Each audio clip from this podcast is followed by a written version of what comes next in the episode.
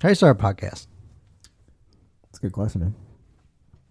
How do you start a podcast? Yeah, you know, uh, with a a good joke. I don't have any. Of I don't have any of those. I was gonna say something like a joke, but then I was like, why am I doing that? I don't have any jokes. Go ahead. I don't have any jokes. You don't have no jokes No, at all. I don't. Not really. Do you know what time? When, it- when people when when people ask like say a joke, I can never think of a joke. Sure, but then like throughout the conversation, you'll think of like twenty. Absolutely. or I'll think of ways to make something a joke. But when somebody's like, "Hey, tell me a joke," I'm, I can't. I can't just be like, "Here's a joke," without it being like a one of those like classic ones. You know, like, "Hey, why the chicken cross the road?" You know, like one of those dumb ones that like everybody says. I can't think of one. Ever. That's horrible. Yesterday we had Edge, uh, and Elizabeth was sick. It was like the first time in nine years she's missed an Edge night because of sickness. Oof. Wow. So she's like, "Hey, can you just run the Edge night for me? I've done it before." I was like, "Yeah, totally." We, we were talking about holy humor, Okay. so we had a we had a meme competition, It's fantastic. uh, and I did like five minutes of stand up before getting into the talk. Uh, I had to prep. I, I was thinking about that all day. I'm like, what jokes are there for anybody at all? For middle schoolers too. For middle schoolers, yeah. Because once you go to college, like every joke that you hear is inappropriate widely Right, for 12, 13 year, 14 year old uh, kids, especially boys, because they'll just repeat it Absolutely. ad nauseum until it just becomes an inside joke and nobody gets it anymore.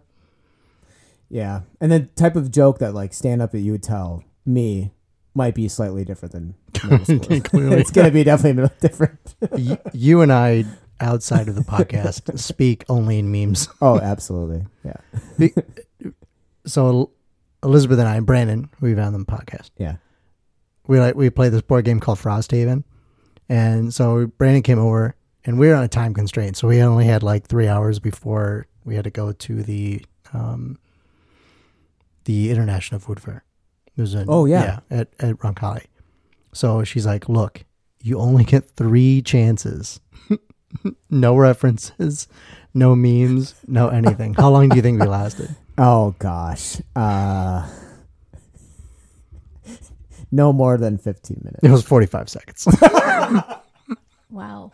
Yeah, just just because I mean that's just how guys are. We just share Yeah. things that are that are funny and then like even a normal conversation you would say something and then somebody would repeat it back to you but in the way that the like from a some SpongeBob episode it just, you say it back in Right. the voice of Mr. Krabs or SpongeBob or whoever. Patrick. It's like boom, there's a Yeah. reference right there. Patrick. you know, And 45 seconds we're out. Yeah, We're out of things. Yeah, I feel like you know, like in our friend group, you and me know a lot of vines too. Yeah, rip vine. Like we know a lot of vines, and I feel like we talk about Vine a lot, and I have no regrets. Like I'm not Zero even mad regrets. about it. It's No been re- gone for regrets. what? Seven years? Um, Seven, eight years? Vine's been dead? What is 2023? Yeah, se- s- 2016. 20, yeah, like six, seven years. So Yeah. Wow. the most referenced thing in our lives is something that hasn't been around for seven years. It's pretty pathetic, but a pretty great. It's pretty time. pathetic. Yeah. But you know what? I'm not even mad about it. we should have original thoughts. Or we could just reference Vine. Because you know what? There's a Vine reference for everything. That's my motto. That's Is not that my- true? That's not my motto. But like, I'm glad it's it's not. not my actual motto in life. But when you think about it, there's probably a Vine reference for everything. Maybe. How are you doing, John? I'm all right. Yeah. You know, it's almost Thanksgiving. What I, I was talking with coworkers at work today. What is your favorite Thanksgiving dish? Oh. It's a hard one. I want to. I want to bring in our guest for this one. Just yeah, because I I agree. So- that's what the segue was. we have. Was that was that your segue? That was my segue actually because I was gonna ask. I was gonna You- ask Laura too. You've had worse seg- segues. I know I have. I was like today. This could be a good question for our. It's a good question. Yeah. Uh, so we're joined today by uh, Laura Doerner. I did say that right. right?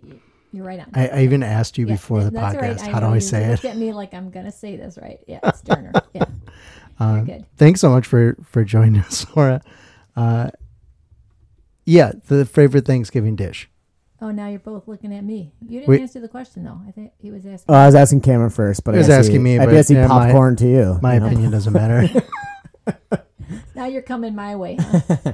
I, I mean, I get I, green bean casserole, easy. Green bean. Okay, Yeah. Uh, okay, I respect that. Yeah, easy. I w- okay. Question about the green. So this is another question. This is why we today- wanted to have you answer first because Oh. tangents. at work Gotcha. today. How do you do your green bean casserole? What does that mean? So like some people are like they like the French cut. You bring it. You like the one I make? Yeah, Okay, I feel like people don't like that one, man. it's fine. Okay, great. Okay, good. you can't go wrong. It's what green Yeah, 'cause- beans, cream and mushroom soup, Yeah, and then fr- uh, French's fried onions. I like that too. But like, I feel like my my in laws, fa- like my wife's family, didn't love that one, which is fine. Like, i- if you don't like it, it's great. They could be wrong. It's fine. But this year, I'm making like just regular green beans, like baked green beans instead, because everyone wanted that. I was like, okay, cool, we'll do that. So, you're green just bean making casserole. you're making green beans. You're not making green bean casserole. No, we're not making casserole. Just green beans, like in the oven, spices, butter, whatever. You know. That's boring. I know it's a little bit boring, but you know what? We're, we're you know, it's all right. What's yours? I'll, uh, are we still talking about green beans? no, oh, uh, If yeah, I- green, mean, green beans are your favorite. Is it your favorite one? I mean, I, yes, I do like green beans. It seems like I can't remember if it's what I grew up with or I've had them. Was green beans with like was like a little vinegar with bacon. Oh yeah, the Yeah, bacon and the, the bacon and the I've, yeah I've had that. That's yeah good. that's still one of my favorites um, for the green bean dish. Yeah, I think my aunt made that. When I was Yeah. growing up. Yeah. Yeah, that is good. Good stuff. Is that your favorite though? Oh, You classify for that as your favorght? Favorite favorite dish, favorite dish for Thanksgiving. and it could be Um, turkey. Turkey could be your favorite. I don't know. Probably a potato girl. Potatoes. Yeah. Probably just mashed potatoes. Mashed potatoes. Yeah. Yeah. Do you have turkey on Thanksgiving? Um. Yeah, we do. We Yeah. do a turkey. We so I'm going to my in laws for Thanksgiving. They don't do like the uh, turkey, like the big one in the oven where you have like 20 pounds of it, um, because there's like, just a lot of leftover. So we do. Um, they do like the. I don't know how to describe it.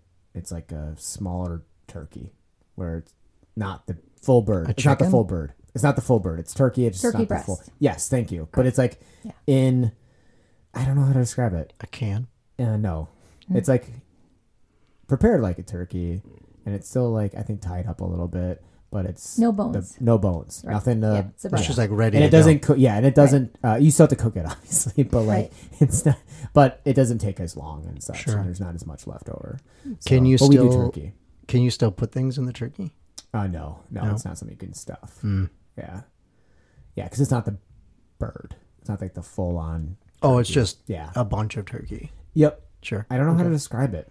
It's like a yeah, I don't know how Hmm. to describe it. Turkey breast, but it's like big and it serves a lot of people, but not a lot. You know, that, real like- turkeys do that too. Yeah, no, but like not a lot where it's like I'm gonna have five weeks of leftovers. Sure. Yeah, I, I, I can get behind that. I haven't had turkey at a Thanksgiving that I've prepared ever. Yeah, I feel like people it's it's it's polarizing. Some people it's not like polarizing. I just don't want to deal with it. well, sometimes people don't like turkey. Like at work today, people are like, oh, I hate turkey. Do you like turkey? I do. Yeah, I, Yeah. I mean, it's not something I'm, I'm gonna. I mean, once a year is right. just enough. But uh, yeah, I think sometimes people don't like turkey because it's like too dry to them. I think some people don't like it because it's like, oh, it's so dry. But I've had some really good turkey. I- if it's prepared right, Yeah, absolutely. That's hard to do. it is hard because it's Yeah. it's time consuming. Yeah. Like the Well, when you like inject it, you baste it, like that. That takes a long Yeah. time. It's kind of the unknown too. When you cut it, you're like, "Ooh, did I cook it too long?" You know. Yeah, So, is it Uh, fully cooked? yeah, eh, absolutely. Yeah. So I think we all been down that road. Yeah, So, it's nerve wracking. yeah. I told Elizabeth the only time I would ever cook a turkey for Thanksgiving is if she would let me deep fry it.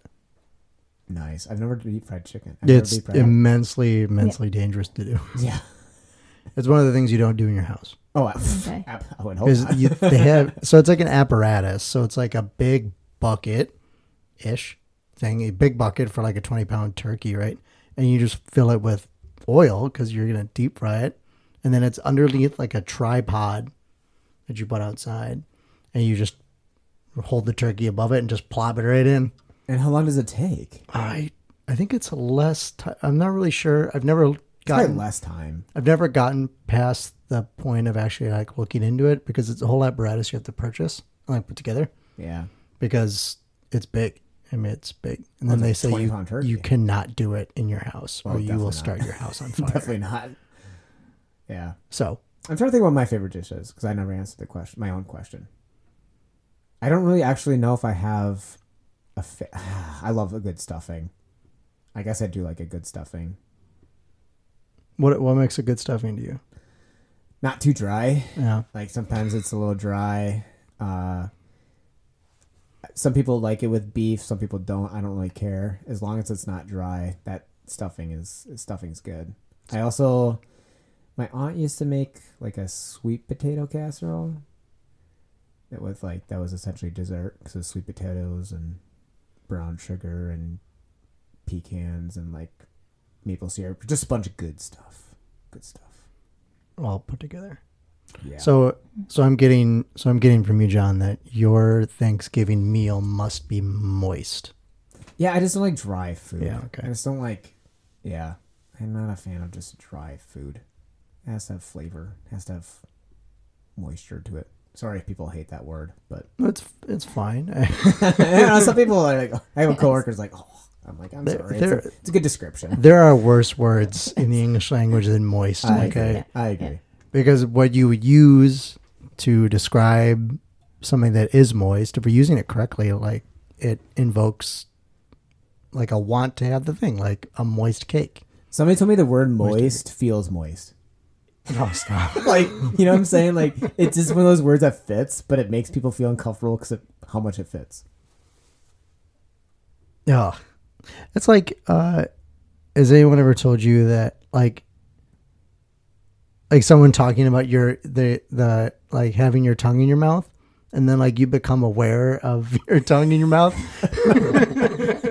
And then you start getting weirded out by and you it. start getting weirded out by it? Yeah, no, I've yeah, I've definitely thought that.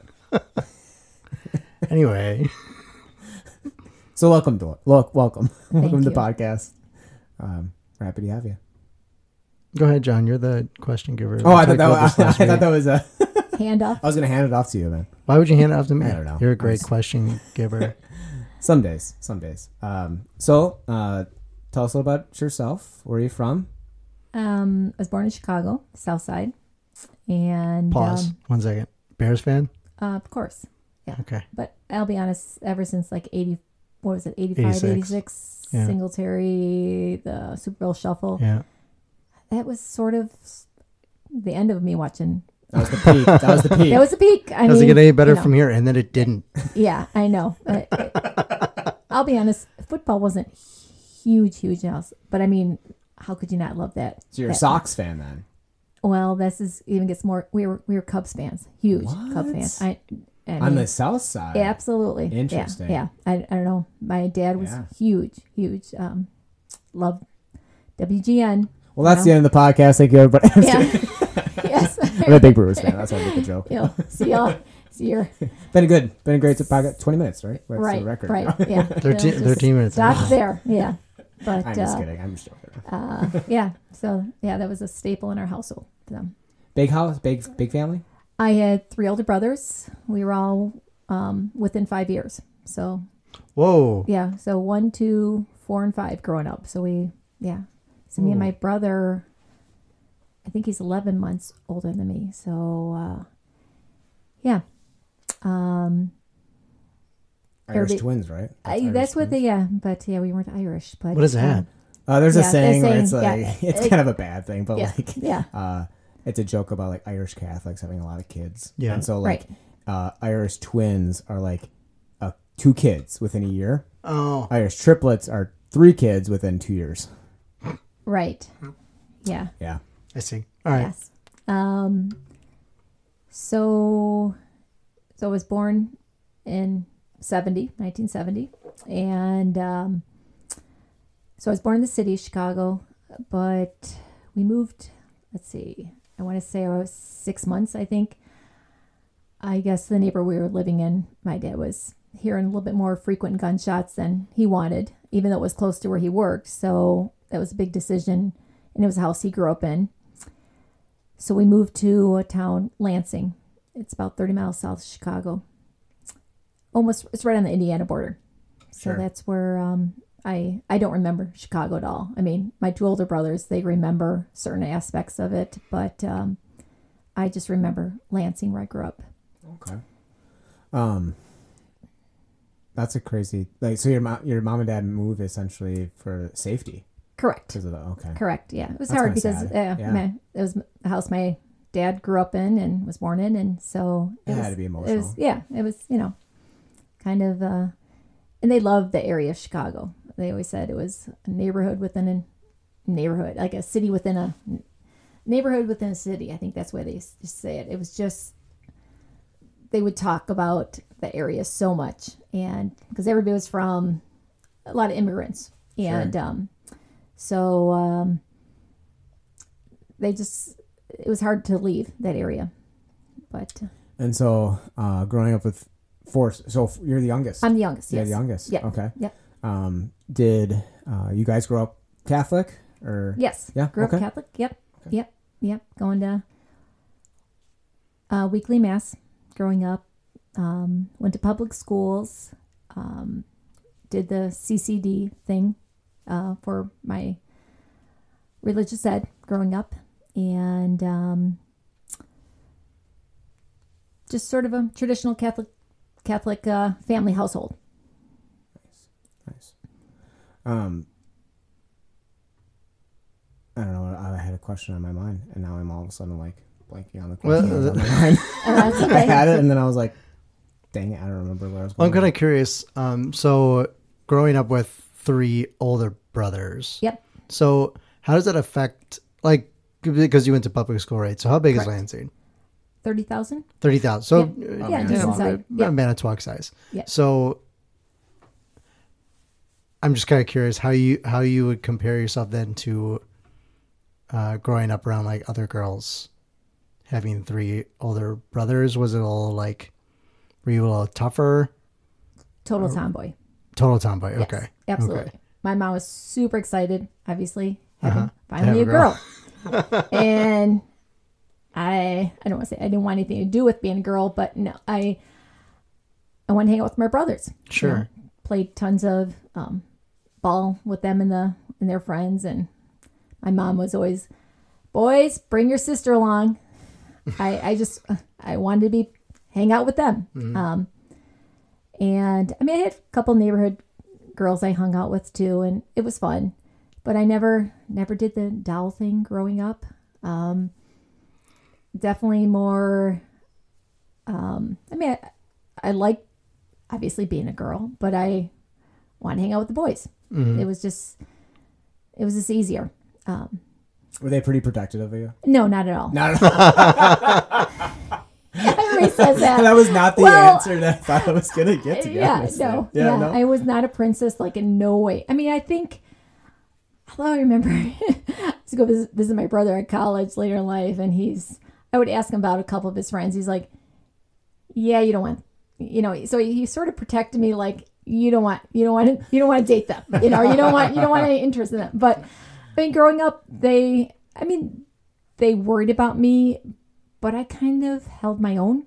I guess they sort of look, you know, I was gonna sort of take care of my take care of myself. Um, I mean, yeah. So I, I did. I grew up a little bit tougher in that way.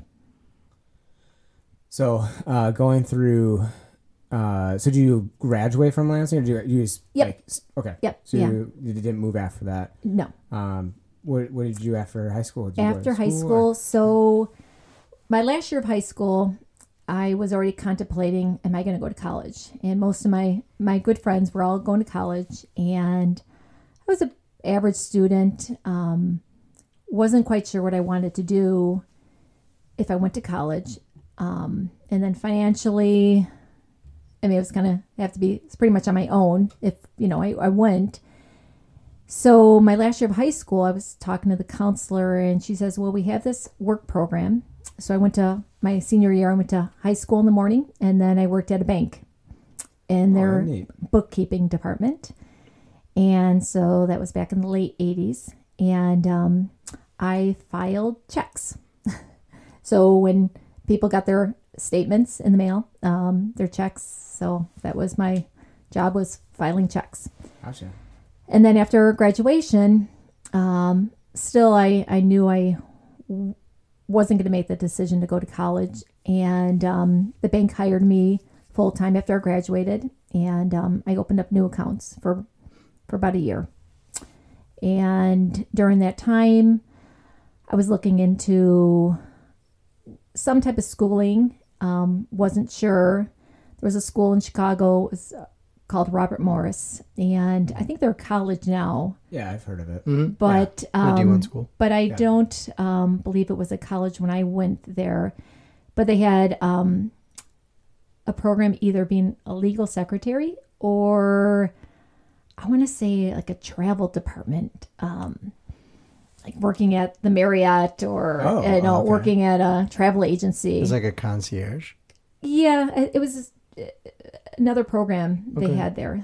I But feel like there's like, uh, I have a friend that like graduated like hotel or like hotel management. it could have been kind of it could have been in okay. the hotel management and sure. but I decided to, since working at the bank and, um, you know, of course, we had a trust department and legal department. It was a smaller um, bank in Lansing.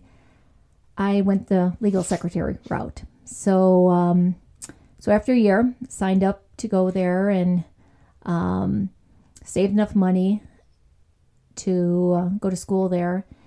And what was nice there, it was a nine month program.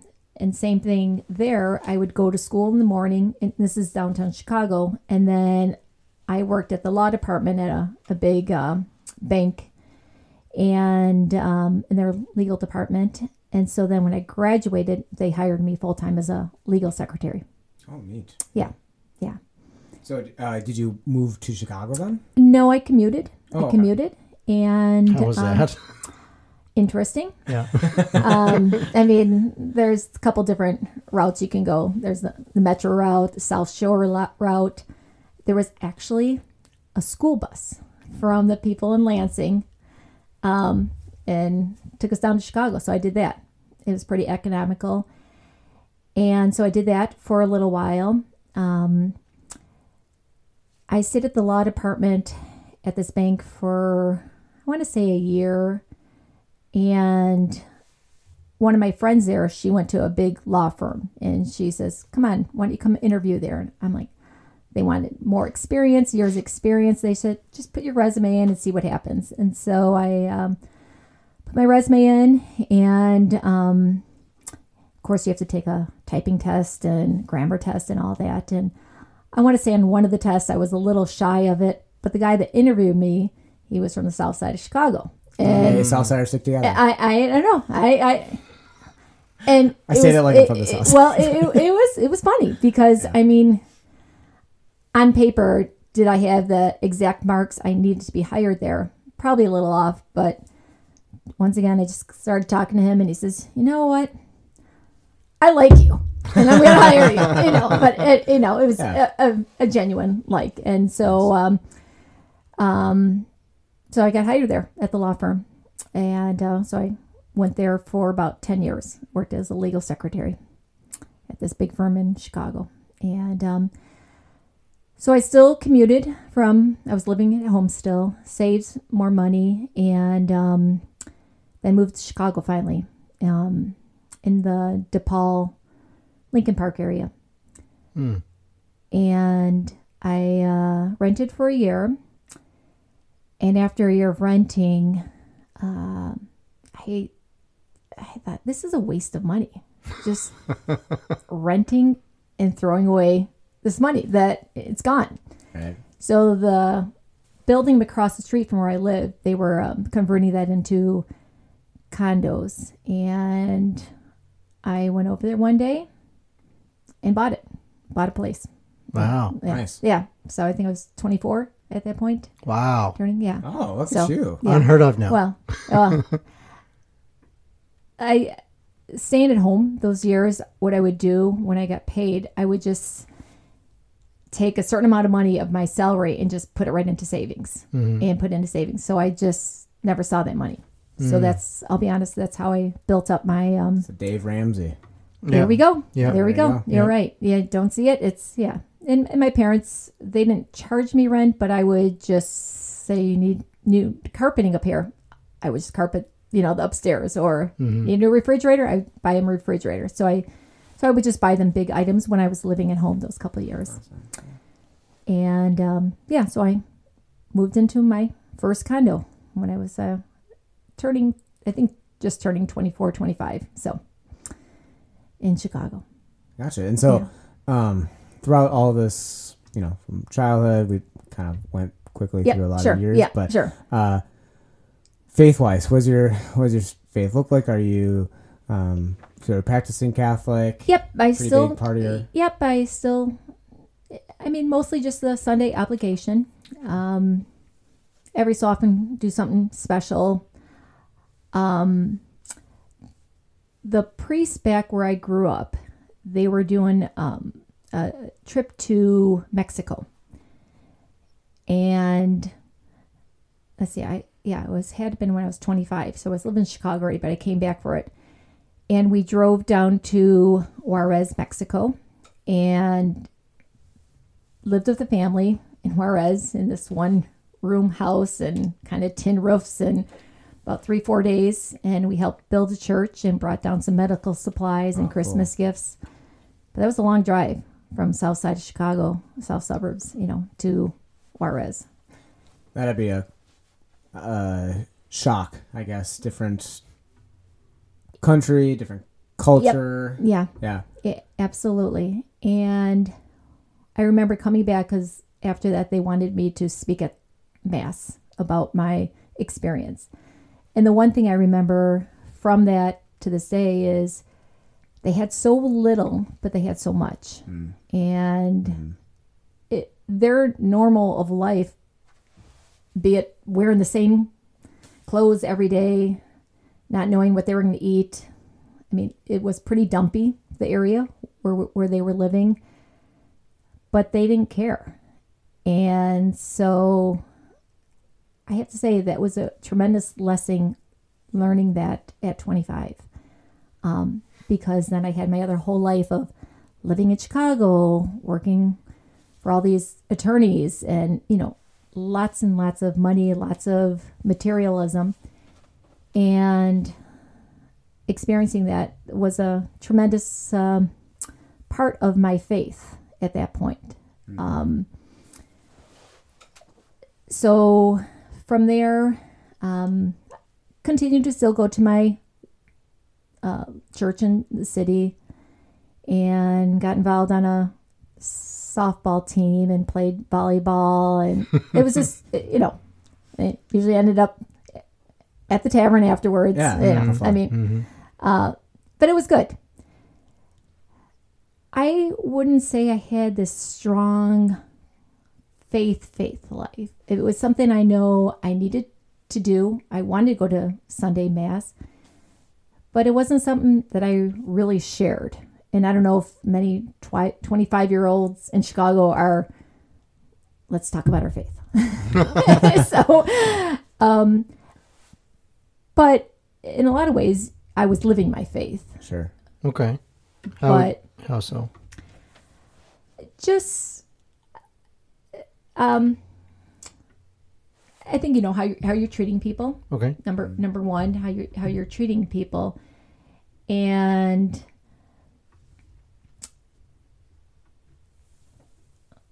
then you you, you were learning just the you know what you should be doing. You should get married you know. Mm.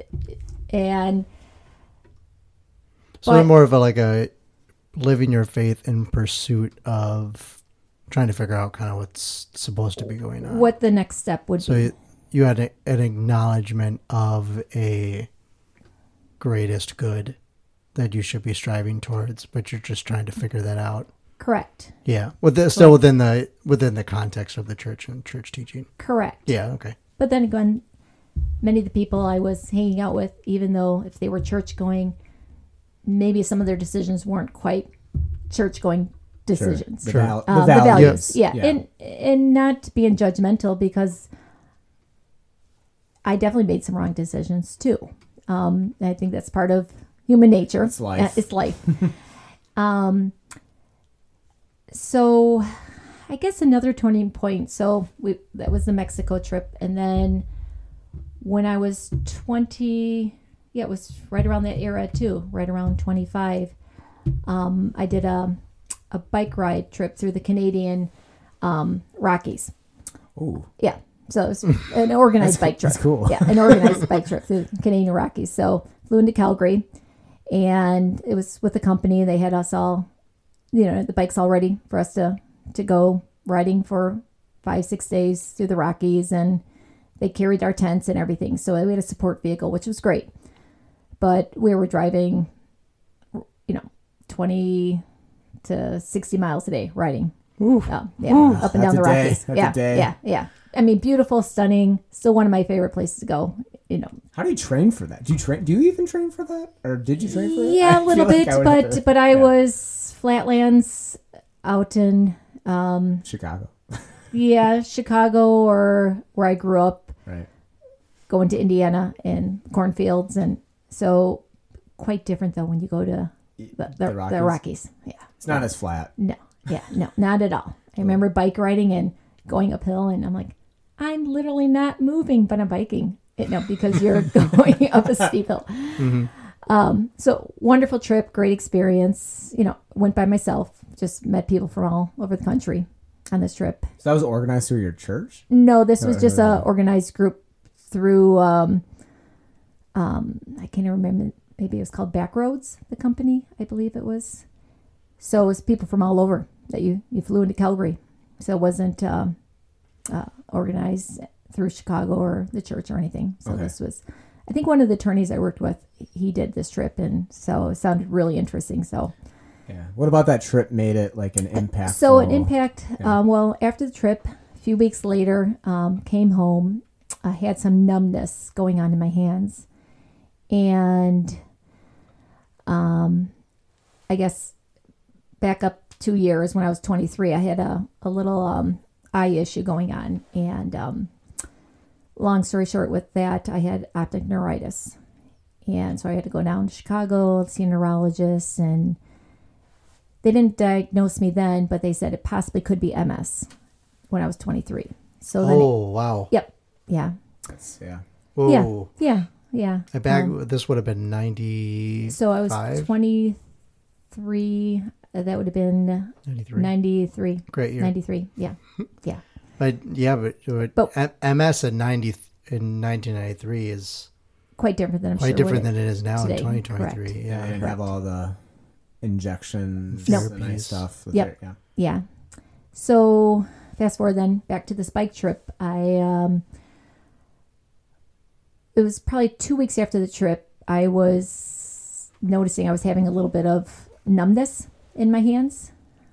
Nothing severe. And then a few other mild, mild symptoms.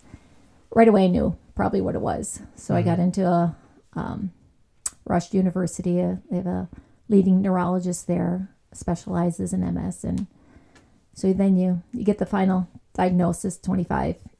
Yes, you have MS. Wow. So once again, I think this is yeah, this had been shortly right after I bought um bought my condo, and I remember here's twenty five year old, and just took this bike trip, you know, working at downtown.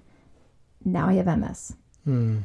Um, the good thing is the the little symptoms I was having didn't last that long, maybe a month, and um, then I started uh, minor injections shortly, maybe a year later. Um, but I remember going back to the priest where I grew up and just, you know, you're sitting in the back church, and I was there with my dad, and, and my dad went up to him and he said, you know, could you talk to my daughter? And so I remember he took me out for a ride, and we just talked about life, and you know, I'm scared. Here's me just moving, moving, buying my place in Chicago, and working down there, and now I have this, and um, didn't know much anything about MS. Um, all you you hear of certain people that they're in a wheelchair, or you know they're um, other symptoms they're having, and um, so of course I was scared. Um, so once you know I got on the medicine, I didn't have any symptoms. So the good thing is when I had the numbness that that went away, it went away, and Really? um, yep. And I think I had a couple more little bouts of numbness, but nothing severe at all. And um, I still remember one of my close friend when I lived in Chicago. She said, "You almost embraced life even more after the diagnosis." And so then I continued to travel. I continued to travel. I was always up for, yep, let's go play beach volleyball. Let's go for a walk. You know, let's go camping this weekend. Let I was game for everything. And um, so fortunately, I didn't let it stop me. Um, but I, one thing I have to say, I learned to listen to my body and just get to know my body at an early age. So yes, that was a, a big impact on my life and faith. And but scared because now I was hoping to get married one day. And then how do you explain this to a guy that you're gonna, you know, want to go with? And so that was a little tricky. Um, so I think I was a little afraid of, of dating at times just because I didn't want to have to, here's that, you know, what's your life? You know, what, Right. Yeah. of course I would have to tell him about Yeah. it. And um, so um, I just continued to work a lot at the law firm and still belonged to going to mass. Um, but then it got to a point at the law firm, I just, I was getting burnt out of working. Sure. I was working till like midnight, two in the morning sometimes. Oh my goodness. Um, Oh, crazy. wa- that's yeah, late. crazy. Yeah. And um, so I decided to make a change. I um, applied for um, becoming a flight attendant. Oh, really? Oh, cool. Yep. Yep. Uh, Yeah. Why? Uh, why'd you choose that?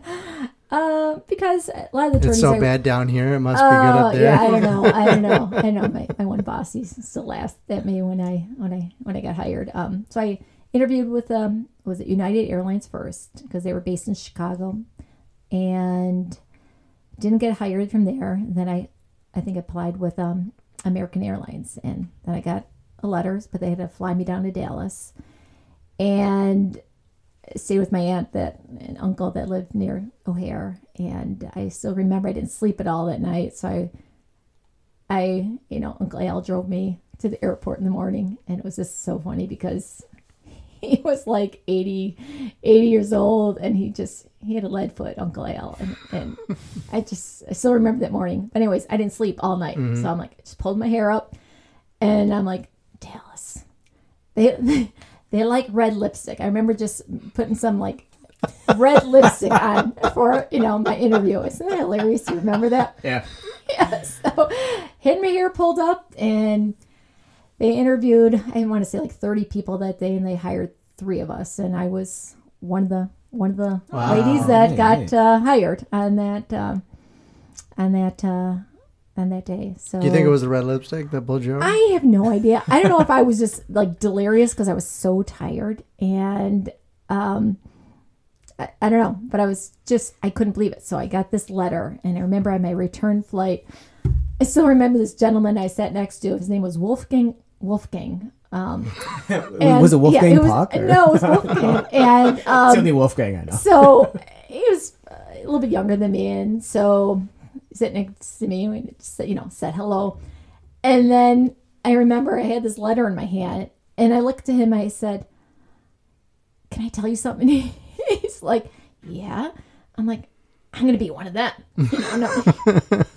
Just- He's like, all right. he's like, you know, it, it was just really funny. Um, yeah, it was just, um, it was a, it was a cute, cute moment. Um, we ended up conversing and staying in touch for a little bit. Um, but um, yeah, it was, it was interesting. He, um, his family was um, so I get back up and tell you a little story. My all my grandparents were immigrants from Austria, and um, although I didn't know my grandparents, um, I always had an interest in learning about my family from Austria, just the cultures and.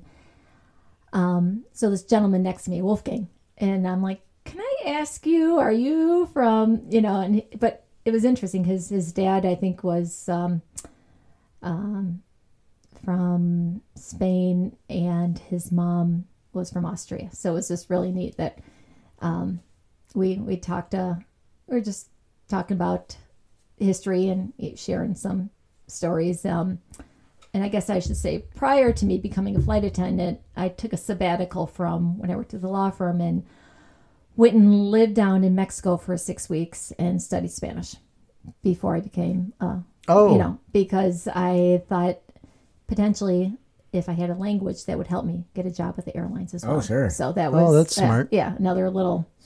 Once again, I was kind of game for trying So you things. just, and- Yeah. you just Yeah. went to Mexico? Yeah. And was like, I'm going to learn. yeah. So learn I, I, Spanish. you know, went through um, uh, a program. Oh, okay. So yeah, no, I didn't. didn't I didn't just. Here I am picturing like, I'm not. I'm yeah. just going to go to Mexico and learn flew Spanish. down to Juarez. They're like, "Hey, remember me? Can you Yeah. teach me how to speak for six weeks?" Yeah, no, they placed know why me I thought- officially in a home and, Oh, and then okay. went to school Okay. for six weeks. And How's your Spanish now? uh, um, it's okay. You can I, get I by. can I can get by. I can understand probably more. Um, but it's one of those things. If you don't use it, you, Right. you lose a lot of Yeah. it. un- Yeah. Unfortunately. Yeah. So, but it, for those six weeks, I have to say, when I came back, I was pretty.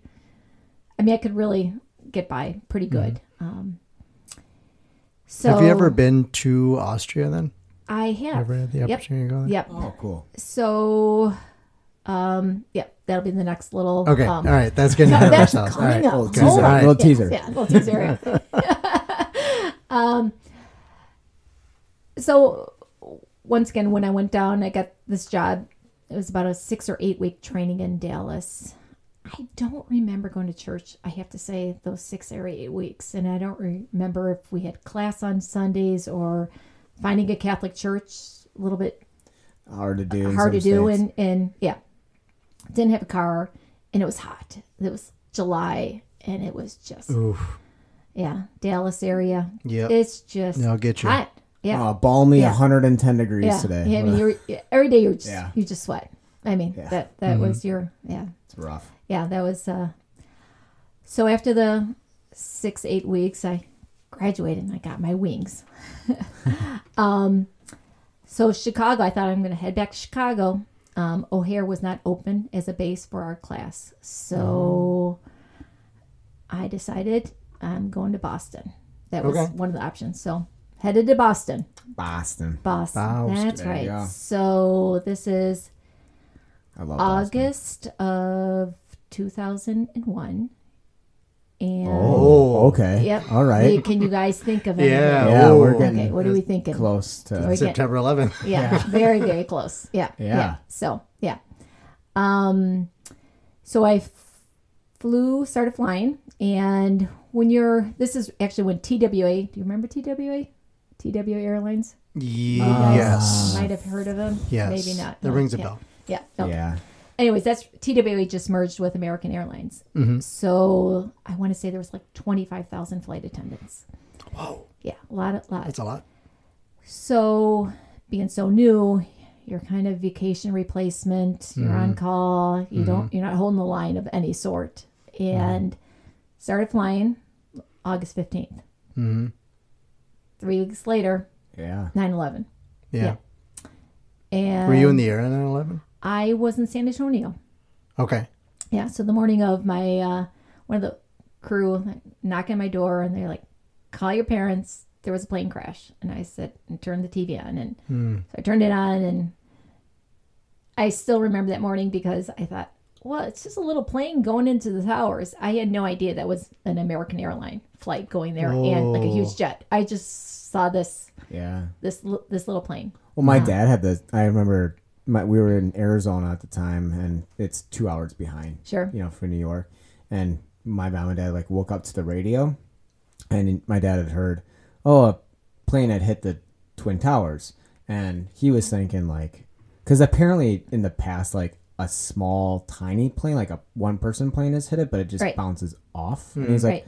oh, you know, that, that- that's happened. Some before. jack wagons. Yeah, no, that's Yeah. honestly what he Yeah. thought. He's like, oh, Yeah. God, Yeah. some New idiot. Like, All right. Yeah. and then he turned off the radio and he got ready, and then he turned on the TV and he's like, oh, no, That's- very not a one person tiny Right. plane. Yeah. Right. Yep. I think that's a lot of people's probably. Yeah, that sounded like it was kind of like yours. Like, oh, probably Absolutely. not a I mean, big it was deal. early in the morning, Yeah. and um, so you know, once that happened, phone didn't stop ringing. Yeah. Everyone wanted to call, even people I haven't talked to in several years were calling. Just wanted to make sure I was was okay. You weren't, yeah, you weren't in the air. Yeah, yeah. So, and I did fly flight 11 10 days before because it was a real senior flight out of Boston going to California. Um, and obviously, I could have been on that flight. You know, that was 10 days 10 days before. So once again, another little bit of God moment for me. Um, Just things just changed really quickly um, because we couldn't fly back to Boston because it was a crime scene. So we had to fly back. We think we flew to Dallas and then Hartford, and then took a bus back to Boston. Um, and here, this is I made this career change after ten years being a legal secretary, and uh, you know, like wow, another little stopping point. Now what do I do? And um, so still was flying. And within a, a week they came to us and they said we're furloughing a thousand of you employees. And since i just graduated i had Yeah. no seniority. So so uh, my last trip was to san francisco and decided um, i didn't know who i was flying with that day but i just told the flight attendants if you guys want to come with me i'm going to the wine country and they all jumped on board so we drove to the wine country, and um, that was my last my last flight. As a Can I can I ask Sure. what was it like flying after 9/11? Interesting. Immediately, yeah. You know, I mean, I have to say, so in San Antonio, we flew first segment to Dallas, and I still remember this. I had my my um, um, can opener or wine opener. Um, I was holding that in my hand. Passengers got on, and I literally just stood there, and I had that in my hand, and I just looked at everybody, and everybody's looking at at me. You know, like you know, this. It was just a really bizarre, bizarre feeling um, because you looked at everybody as they were guilty, you know, or mm. or, or not, I don't want to say guilty, but like Po- you know, like a, a possible, a possible enemy. right, yeah. Sure. And I felt bad for some Middle Easterns when they were at the airport. Mm-hmm. They would literally sat by themselves in the airport, almost yeah. away from everybody. Yeah. And so, once again, your faith for me was, you know, y- y- you're judging them, and and so that was a, that was a that was another interesting point of my life because, um, none of us knew, none of us knew, you know, what happened exactly and who was all behind this, but um, other than what we're hearing on TV. Right. So, so yeah, so I made it back to Boston, had my last flight, and then I'm like, now what do I do? Here I made this change, and and, uh, and uh, a lot of the flight attendants I was living with, they they said, we're done, we're heading back home, and I'm like, well, wait a minute, I just made this change. I am not clearly ready to go back home, and so I um, interviewed at a law firm in Boston and um, got a job there as sort of like a extra spare secretary. And so I worked there for a while until they decided to merge with a Philadelphia law firm, and then once again was out of a Yeah. job. Yeah. Mhm. And um, then um, one of my good friends from back home, her and her husband and little baby were heading to Italy. And I said, Do you guys have room for one more? So I I'm like lost two jobs in the last nine months, and so I headed Italy with them for for um, a couple weeks Really? after that. Yep, yeah, drove back from Boston to Chicago. I still had my condo there. Uh, a friend of mine was living in there while I was gone. Then I went to Italy, came back, and then it's like, now what? uh, so I had the summer off, and then I, I found a job as a executive assistant at a market research firm in Chicago. Um, but once again, through those times, you know, I felt like my faith was always there was always a knock on the door. There was always somebody pulling me along, but um, still, still not quite sure. I'll be honest. I, um, you know, a lot of my friends at this point were getting married, and I'm like, all right, when when is it my turn here?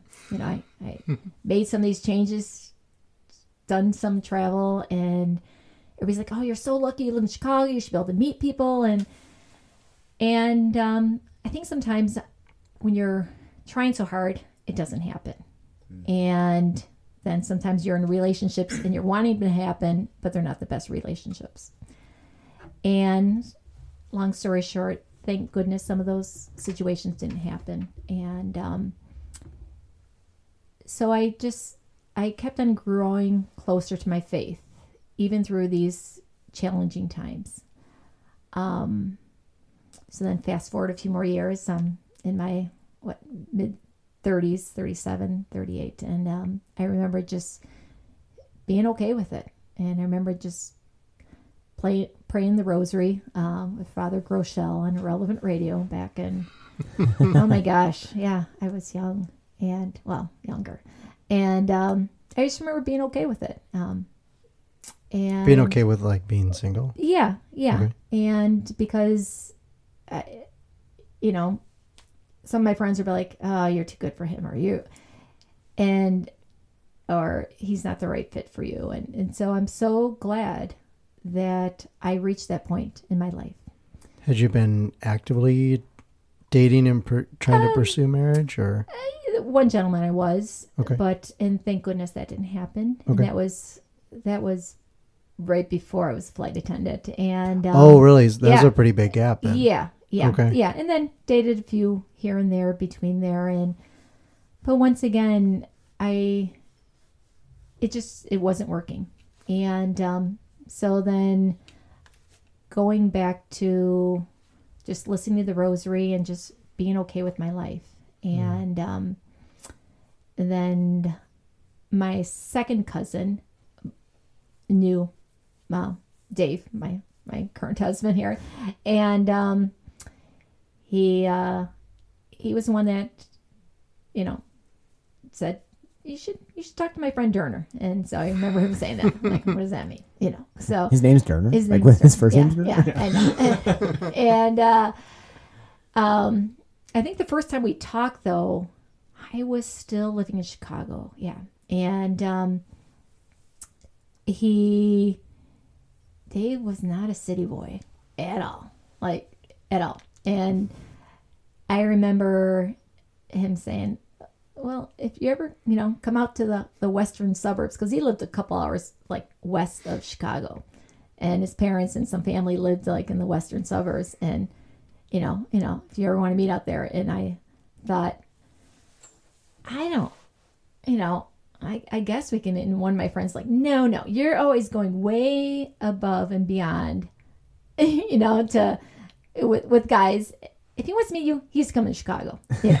so uh, yeah. So anyways, I I uh, just kind of mentioned that, and you know, he was not coming into Chicago, and I'm like, that was okay. I mean, we were just talking on the phone a couple times, and uh, so then, long story short, I sold my condo in Chicago and um, moved back with my parents, helped them move, and um, then I bought a place in Niles, which is in the northwest corner of Chicago. I don't know if you're familiar with Niles, I don't by Park Ridge and kind of not far from O'Hare. Oh, okay. Yeah. Sure. Yeah, we know. Yeah. Yeah, we Yeah. know. In it the area. Yeah, Yeah. yeah, yeah. So got involved with the Catholic Church there, and um, but still, I I just I wasn't. My faith was strong, and I had God moments along the way, but not nothing really strong, strong still. And until I started just, I, would say relevant radio was a big part of my, that was what, in the early 2003, I think I started listening to it. And, um, and, uh, so then when Dave and I actually met in person, in person the first time at Mundelein Seminary, uh, it was a Friday night group. I know, wasn't that crazy? Um, We know some um, priests from there. Yeah, I know. so, uh, so that's where we met. Actually, first time physically. You met at a seminary. At a seminary. That's so cool. Yeah, That's pretty awesome. yeah, yeah. It, but it was like a Friday night group. Friday night group. It was yeah. Um, Yeah. And uh, yeah, so we met there, and then Did you invite him, or did he invite you, or how did you guys uh, meet my there? second cousin, once again, he says, um, you know, Doerner's Kept helping pushing. me tomorrow. And he says, oh, and by the way, we're going to this Friday night group. And I'm like, okay, well, I can meet the guy that I kind of talked to him like a year and a half ago and never met in person. But now I Because will you didn't want to come in the Yeah. city. yes, absolutely. I'm with him though. I Dude, know. I'm not a You know, city be person. at honest, all. I- you oh my gosh, could not I was pay just me in enough Chicago to this go to Chicago and- for yeah. any reason at all. Yeah, I know. yeah, I know. Oh my goodness, yeah. Um. So yeah, we met, and then I was like, "Oh man, maybe I should have made that trip out to the suburbs," you know. But that, uh, you know, we didn't talk that much, but that night, but. And then there was a little camping experience. My second cousin was going on. He says, "Oh, we could stop at Doerner's on the way back." And and long story short, I did meet him, and then a week later he called.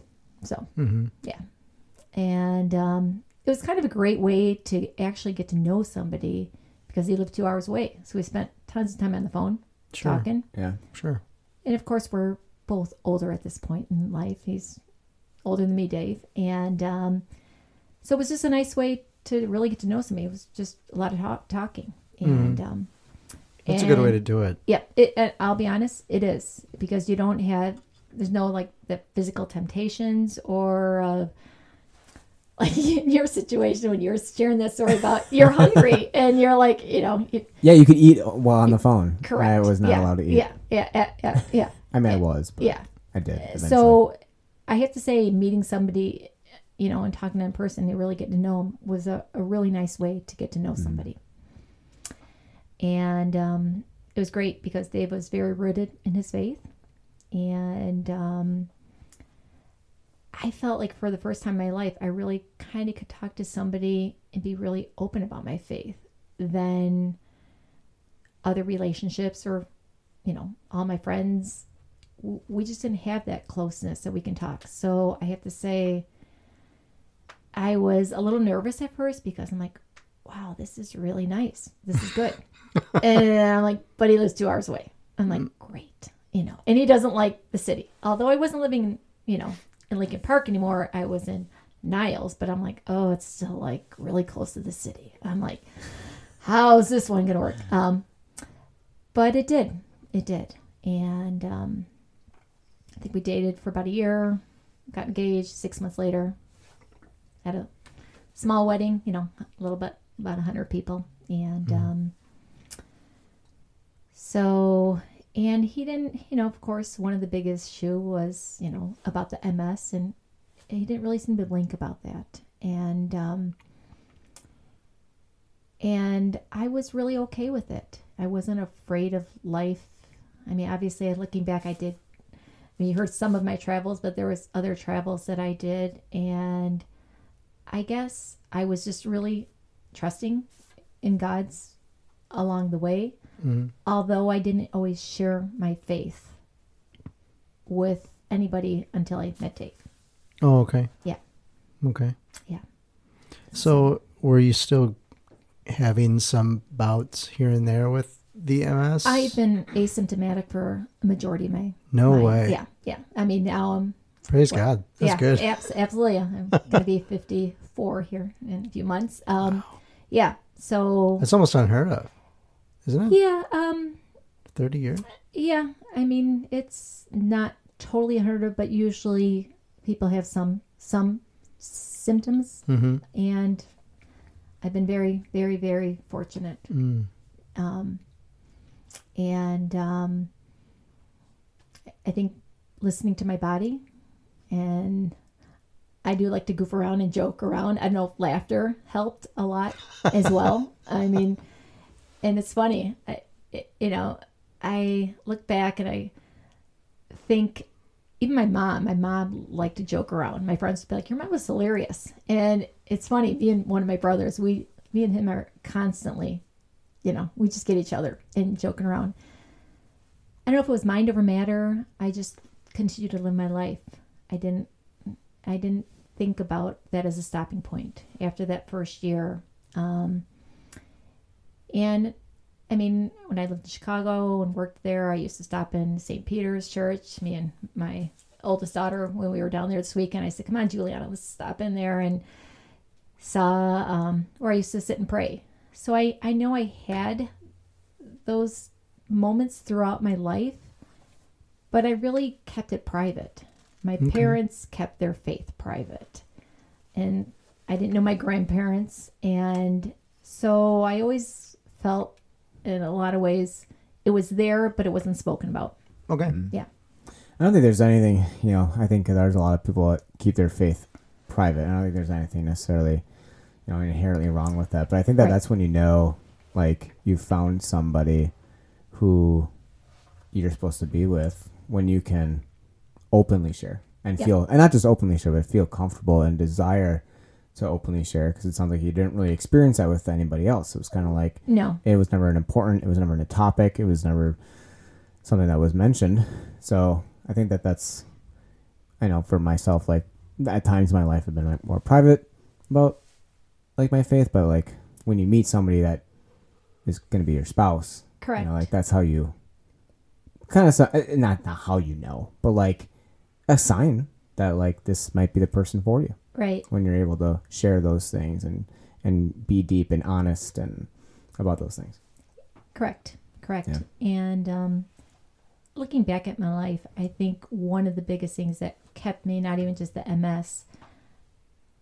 I think I was just very insecure about my life in some ways. Not, you know, looking back, you know, not going to college because majority of my friends all went to college. And then I remember living in Chicago. You know, you meet guys, they're like, well, where do you work? Where'd you go to school? Like that was like the talking points. Mm-hmm. And so I think I always kind of put myself down and and so then if you don't have the security in yourself and then even in your faith, I knew it was there, but I didn't really want to share that or talk about it. And um, once again, my parents grew up in, they're born in 29, both my parents, and they didn't share their faith. I mean, they shared the faith of us going to church once a week. They would talk about doing a novena every so often, or there was a rosary I would see. So I, I felt like, in a lot of ways, I never learned that, even though it was there deep inside, but I kind of wasn't secure about it. Um, I think sometimes it's a generational thing too. I don't know. I feel like I hear that a lot from people's like grandparents that are born in the twenties. It just was kind of a yeah. kind of private, more private thing. At least I feel that way. Faith wise. I feel like it just was, you know, it wasn't as like uh as talked as much. Maybe like within the family it was, but like not outside of family. Like it Oh, wasn't like a talking Yeah, point. because you there, know, like- there there used to be this wonderful, wonderful, wonderful time where uh, politic you didn't talk about politics or religion Right. uh, in mixed company Yeah. for whatever yeah, reason. absolutely. Uh, now, of Yeah. course, that's now that's, that's, out that's out the window. yeah. I also think another thing too, and it, it it's not. I'm not like saying that this is the right thing or whatever, but I also think a lot of, and especially smaller communities, I could see it where okay, you go to your church, you know your church community, but it's not like you like and you hung out, but it's not like you were talking necessarily about your your faith. Maybe like you kind of knew what people were going through. You all in the same kind of community. I don't know. I could see it that potentially being it being the thing. I don't know. I'm just trying to spitball where it's like uh you're all going through the same thing we're all in the same community we all go to the same church we should talk about it but maybe we just don't Yeah. did you see that you know what i'm trying to say Yeah, be, well, I mean, I'm not saying I especially if agree it's, with no, it, no, no, but- especially if it's more generational, because more people were actively Christian, Oh, I agree. actively Catholic back then. So, like, if everybody already is, That's kind of my point. that's just yeah, it's just Yeah. a It's part. what It's just do. a yeah. Right. it's just a part of your Right. And I think for Day, my right, parents, you know, they grew up in the neighborhood where, you know, you're you're Irish, you go to that church. You're Italian, you're going to that Yep. church. Mhm. And so that's where how they grew up, my parents. Um and then so my grandparents, I think they were born in the late 1880s. And so when they came over after World War 1, they didn't really speak German or Slovenian or Hungarian in the house. I mean, they spoke it in the house, but they didn't speak it to their kids. They didn't have their kids learn it. I don't even know how my what my grandparents if they were. I I I think they were Catholic, obviously, but I never knew like my grandparents' faith life, and so I knew my parents went to church growing up, but they just didn't talk about things. It mm. was just, you know, they were trying to make a life here in America. And so then, hence, when my parents they got married, they, you know, I think my parents were 40 when they had me. They, it, it was what they knew. And I remember my dad, before he died, one of the best lines I still remember, he said, I did the best I could with what I knew. And mm-hmm. it just resonates more and more with me now as, you know, getting older and children. You, you, you know, and the priest that married us, I remember him saying, I remember talking to him one time and I said, Gosh, why didn't I know some of these things, some of these things in life? And he says, Because it was where you were at. Hence, it was where I was at in my faith. It, it was there, but I just never really wanted to show it that it was there, I guess. So you mentioned kids. Yes. How many kids do you have? well. That's Three. like Oh, how, how, Okay, the, how the heck do we get? We gotta get. How the heck do you get to, up to Manitowoc? Oh, Oh yeah, We're still I- like yeah. tied to the city here. yes. Yeah, that's a good point. Yeah, yeah. I kind of Um, forgot we were so that, that, no, that's okay. That's that's Like, that's okay. How do you Um, get out of the? Or did you have kids in Chicago and moved up here? I had one, our oldest one, um, Juliana. She is 14, just turned 14. Um, she was born in Chicago at Rush Hospital. The ghetto hospital is my friend that took me to the hospital in the middle of the night. Um, Hey, is it it's- really? No, it's not. A, it will Rush. I Oh. mean, it's it's not in the best neighborhood in Chicago. It's a Um, well-known hospital. It's a though. very well-known okay. I hospital, was but say. Just happens if to be a level Yeah. one trauma well, unit. it's right next to. Um, it's just trust me, it's not not in the best neighborhood. It's like a Uh, big hospital though. Like it- I've heard it's, of yeah, it's a research hospital. Yeah. It's a great hospital. Um, so um, yeah, um, they had to bring me to the You hospital. work and- there, you just don't live by it. Uh, yeah. Um, yeah. So um, middle of the night, Dave was uh, he works at nu- uh, with nuclear plants, so he was a couple hours away when I went decided to go into labor that night, and so my neighbors had to take me uh, to the hospital. So sorry. We just saw her this weekend. She's always like, "Yes, I had to take you to the ghetto hospital." I mean, it wasn't. I mean, just you you see a few things in the middle of the night when you're in Chicago that you know Yeah, you know. Uh, that's the life. yeah so so juliana was born there um, and i still continued to work um, after we had her because dave was doing some contract working at nuclear plants and um, hoping to find an in-house job um, then he was uh, fortunate enough to get on on with um, point beach nuclear plant here so moved here um, i moved here in April of 11, and he was here a few months before that, getting settled in. And uh, when we moved here, I was pregnant with our second child, Carl. And so Carl was born here. And then two years later came Christina. Hmm. So, so uh, getting married at almost, I was almost what, 39, I think, when we got married, and almost 40 with my first child, and almost Wow. 43 and a half, I think, with my last. So, yeah, who would have thought? huh? Yeah. If somebody was saying, I What a know. blessing. you're going to get married at, uh, you know, almost 39, and you're going to have three kids, you know, I would By have never. 43 and a half. Wow. Yeah. Well, you know what's funny too is so my mom and dad, you know, I mentioned they were born in 1929, and they got married when they were 34, both of them. Whoa, which that's was really like old way for late for that Yeah, because I most mean, people for got married, you know, era, right sure. out of in right nine, out, yeah, 1819. yeah, yeah, absolutely. So, and I just remember like thinking I had dinosaur parents, and they were just, well, they were just like they were just like sort of like very traditional, very um, uh, it, it just it's funny, and I always remember used to saying to my mom, I'm like, I'm so gonna get married before you, and then I'm like. And so as my oh, life dang, was, yeah. but so as my life was going on, I'm like, oh no, I passed the age, you know, that she got married. And so that's why I, I just chuckle about that. Um, cause she had me, my parents were both 40, I think when they had me. And, um, here I'm having my, you know, first at 40 and then not knowing, you know, we got married, you know, end of January and Juliana came, uh, that, uh, November that same year. And I remember the priest that married us back in Chicago. He says, "Wow, you became a Mrs. and a mom all in the same calendar year." You know, so Yeah. I just certain things you used to remember. Um, and you know, we we knew when we got married, we didn't know if that would happen in our life, and um, you know, it did, and then it did, and It did. it, it did. yes. Oh my goodness, yeah. So um, I just remember after I had Christina, I, I would just get calls like, "You're done. You're done, aren't you?" And I don't know. You know, it's.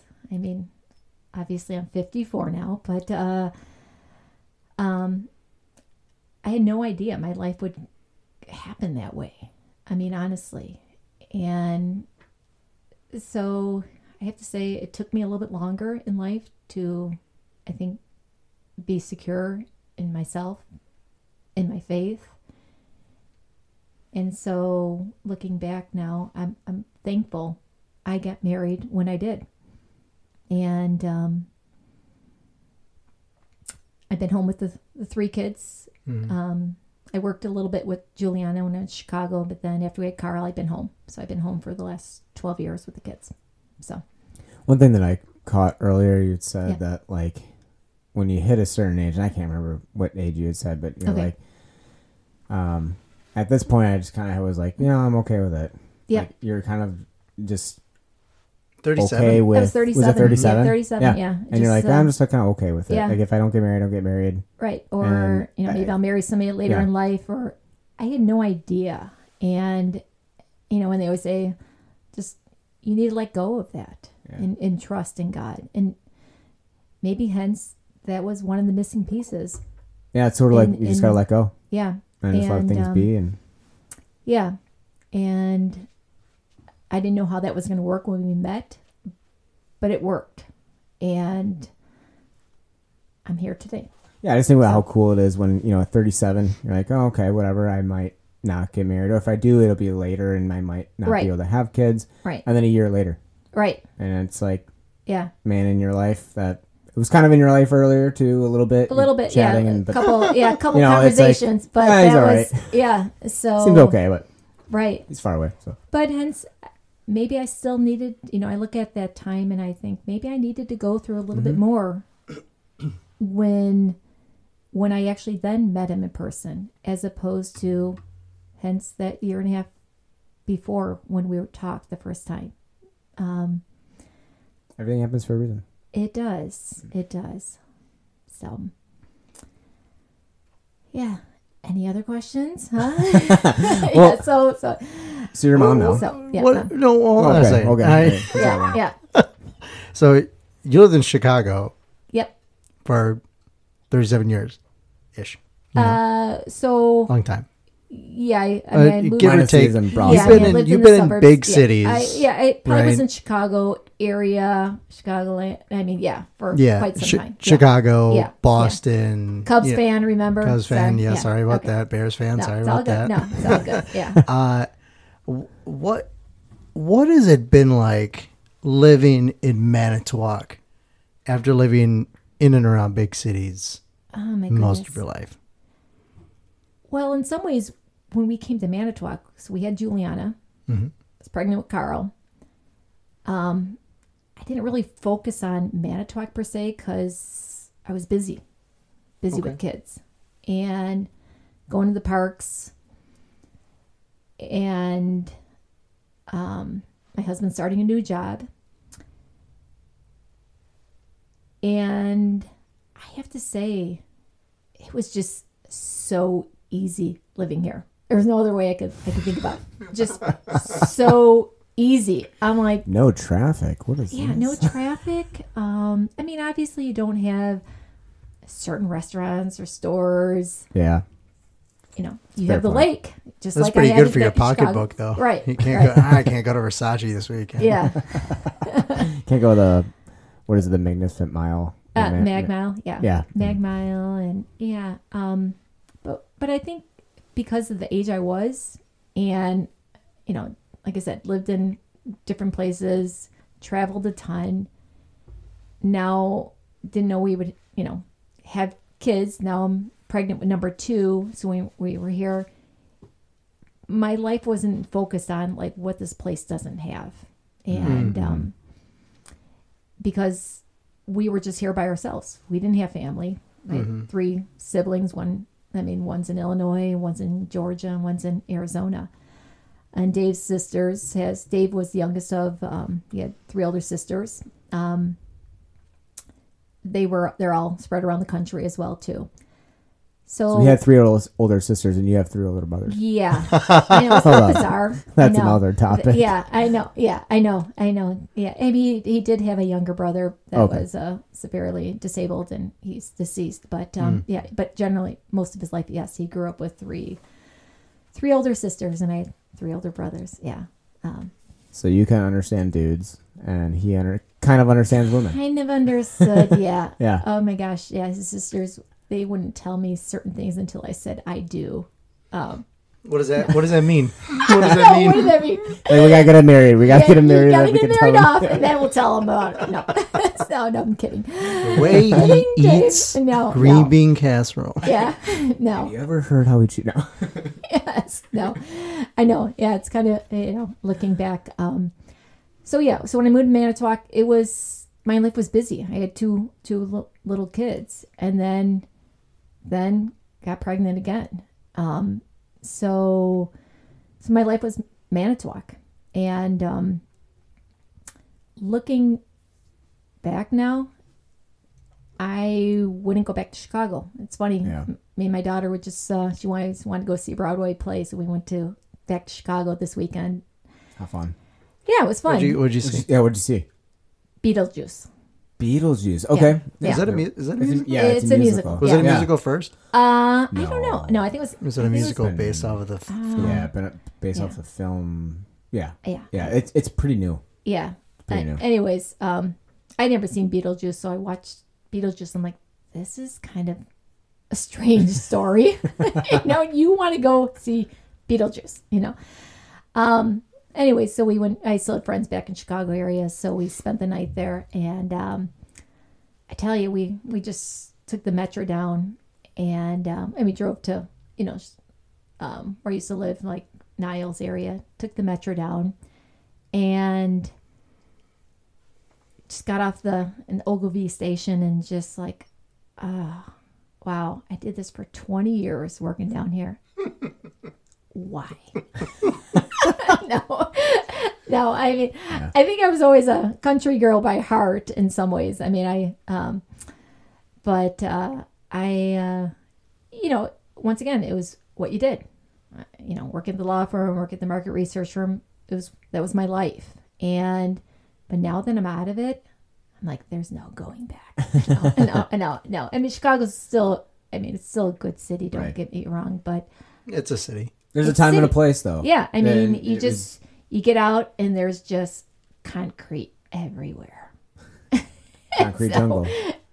and um, yeah, and just you know, you know, tons of people, and um, it was a great experience. My daughter had a blast, and um, but I was happy to just head north, and um, Manitowoc's super easy, super easy place. My friends that come from Chicago or Indiana too, and they're like, "It's just easy here, isn't it?" And I'm like, "It is." Don't tell anybody. Keep them It's a secret. a secret. It's a no, secret. uh, yeah, Manitowoc's So. a great town. yeah. It's gotten better. yeah. Even- no, it's just it's even easy. I mean, having the lake here, um, just being able to see the horizons. Um, I, I think that's where I always feel like, you know, I wish I knew my grandparents that came from Austria, because I they lived in the one near the Italian Slovenian border, the other one near the uh, Hungarian border, and I think there's always been that little country girl in me, and um, Manitowoc has definitely brought some of that. I mean, the big city, wonderful and great, but uh, I um, I like less noise, um, less people. Um, you know, I feel very blessed. You know, I met Dave and have have the three kids, and uh, I'm I'm good. I'm good being here. You can go back to your Oh. question now. Uh, well, so three kids. Um, was it so you became a mom at what age? 38, 38? I 39. was almost 40 when I had Almost Juliana. 49, Yeah. 40. Just shy of a few, four months. So, what was was that? Uh, what was that experience like for you? Because I mean, it's not typical that women have their first kid at, at thirty nine. Right. Was it? You know, were, did you were you in like mom groups with a lot of like younger people, like, or did you kind of do that? and Maybe not. Actually, before I moved here, um, do you know Joan Manarnowski? Joan and Scott? Yes. I don't know if Yes, You know them. yeah. Uh, anyways, um, there was Nomads um, group that I saw in the church bulletin. Yeah. So before I moved here, I called Joan.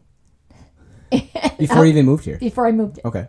So, and I still remember, you know, trying to explain, hi, this is Laura. I live in Chicago or Niles, you know, and and I'm moving to Manitowoc, and you know, just you know, I have a child and expecting, and so, so, so uh, she was super welcoming, Joan, So and that became uh, kind of a support. kind of a you. yeah so nomads early on i was um in a in a in that group and um then um just you know met a few people at church um but yeah it was different because yeah i was an older mom and so and of course we went to the y library a ton. We went to the library, had some good um, groups.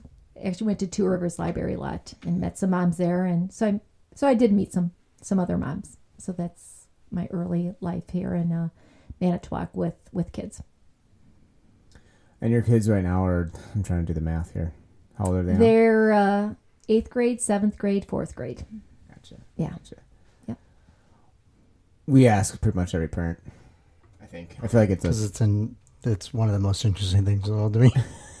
yeah. Well, because Yeah. as as John talked about last week, that his biggest fear fear is to to be the captain of the boat and your kids get off the boat. Mm.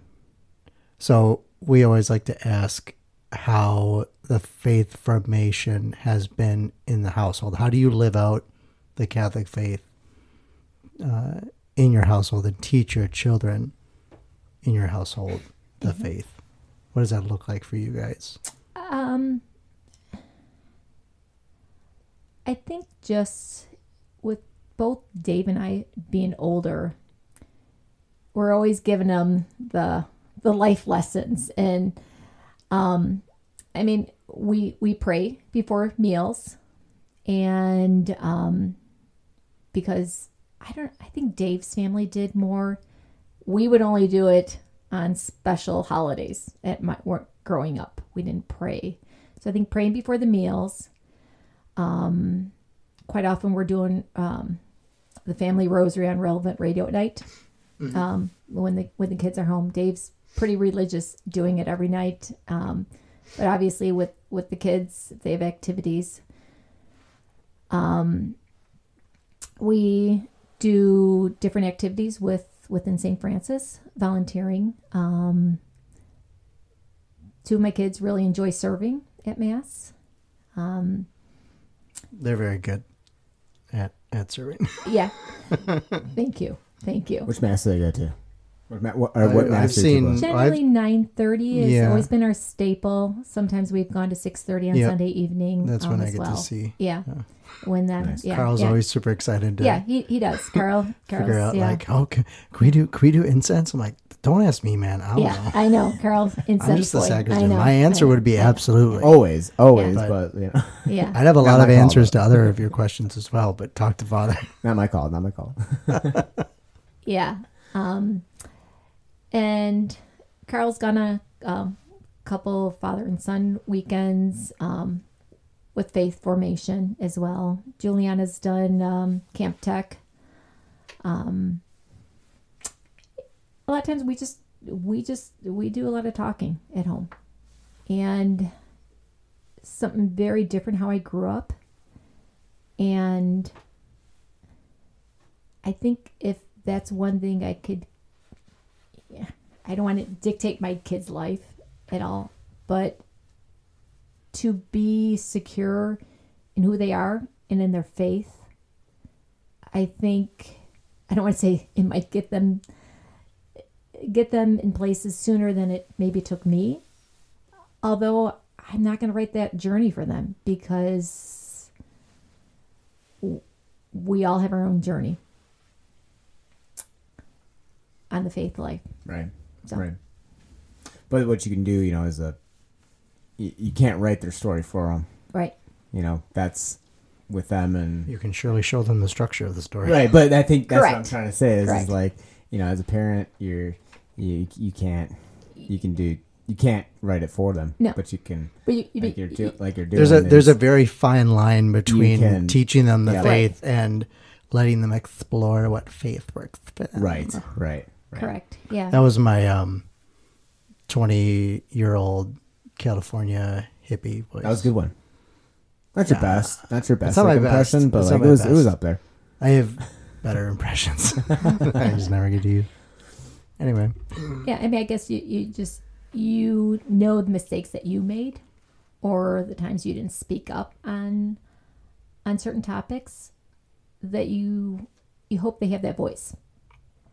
Yeah, because Yeah. you had touched before, like like you felt at times like insecure, like in your Yep. faith, where it's just like you felt Yeah. that need to like speak up, but like you just didn't have like the confidence. Right. I mean, you know, you go back on your friends who you hung out with, you know, close friend. She was Italian growing up. I mean, her her family was from Italy. And I remember Ziana, she would, she would always see her, me at church. She goes, Laura, Laura, good girl. She goes to church. And I would hear that, you know, since I was a little girl. And, and I'm like, what does that mean? What does that mean? You know, like, mm-hmm. because I go to church, I'm a good girl.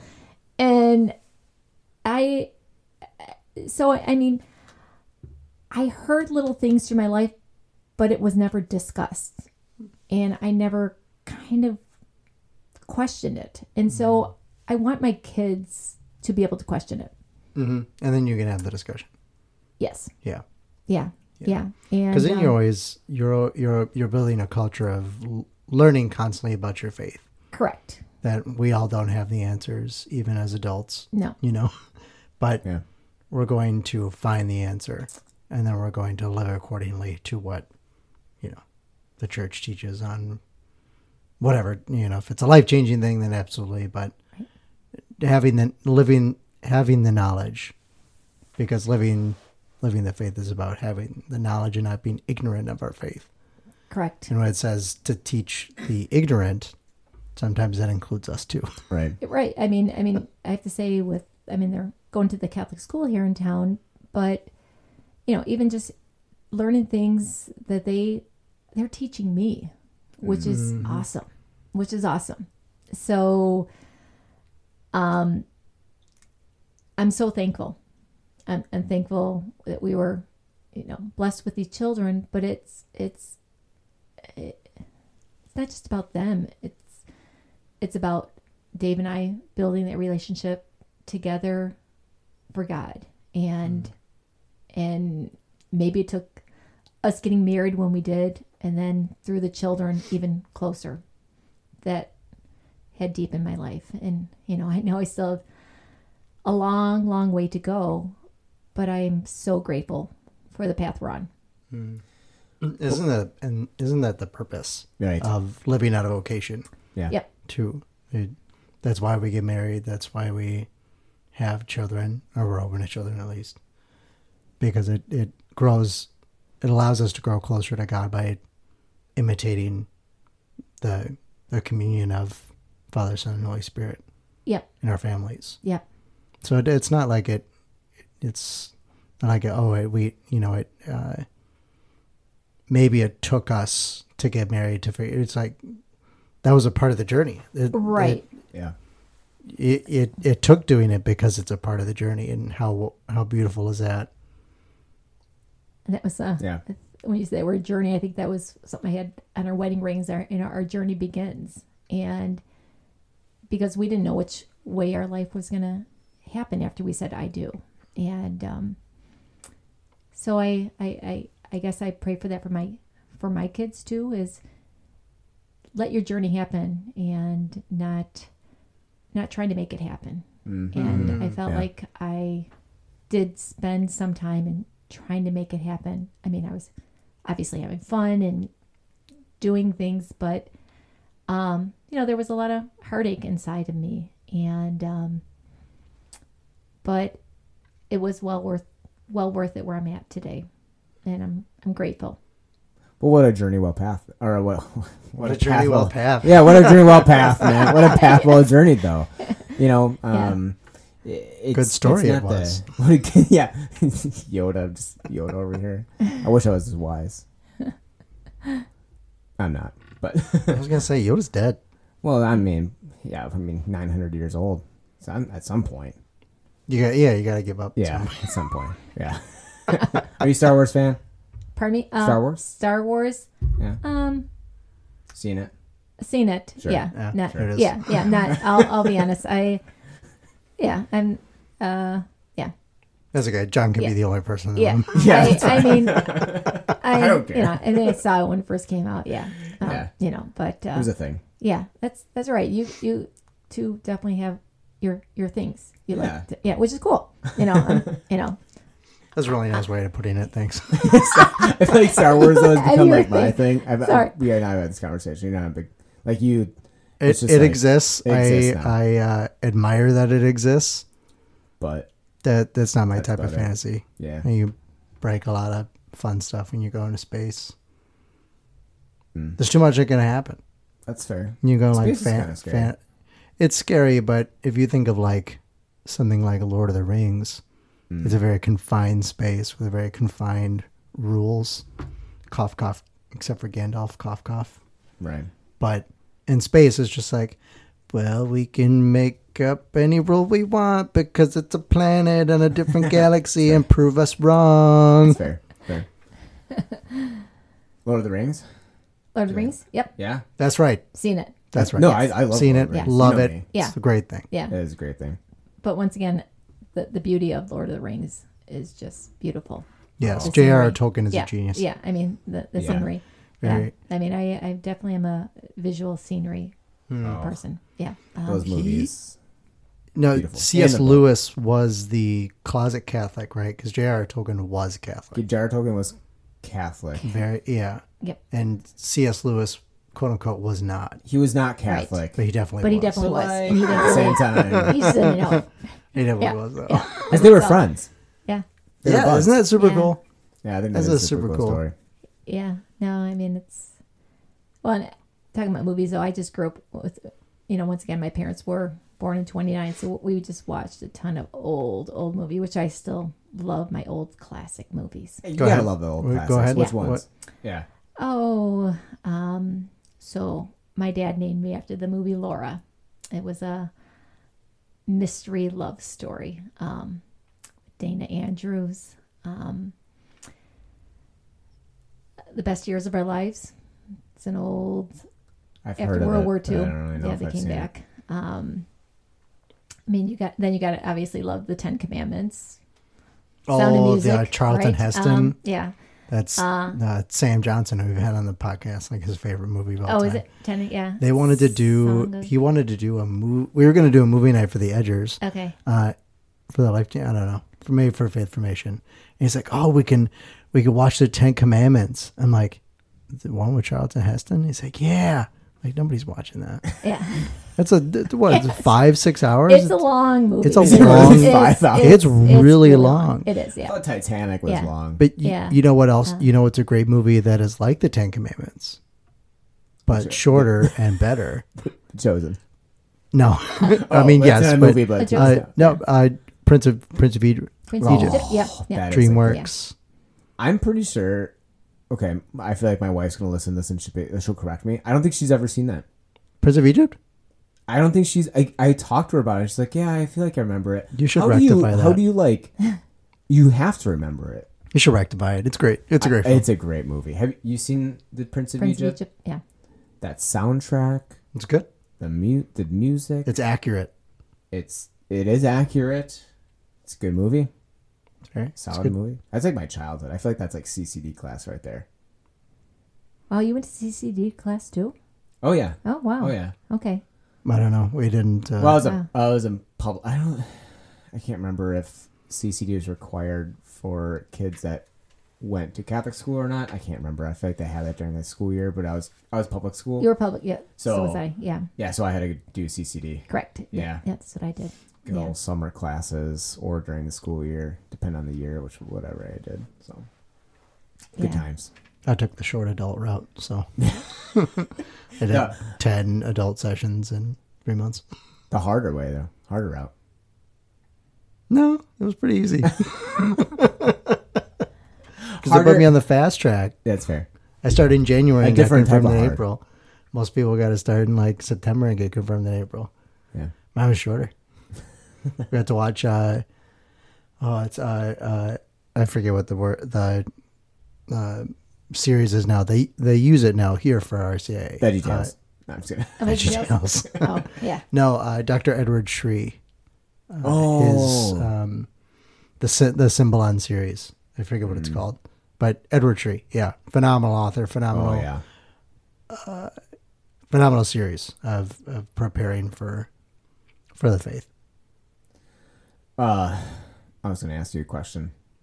Did uh about like the nomads? So like, Yep. is that something you became involved with when you like? Is there any ministries that you have been really passionate about at at St. Francis that you want to shamelessly plug or or not even shamelessly plug, just plug? Just shame.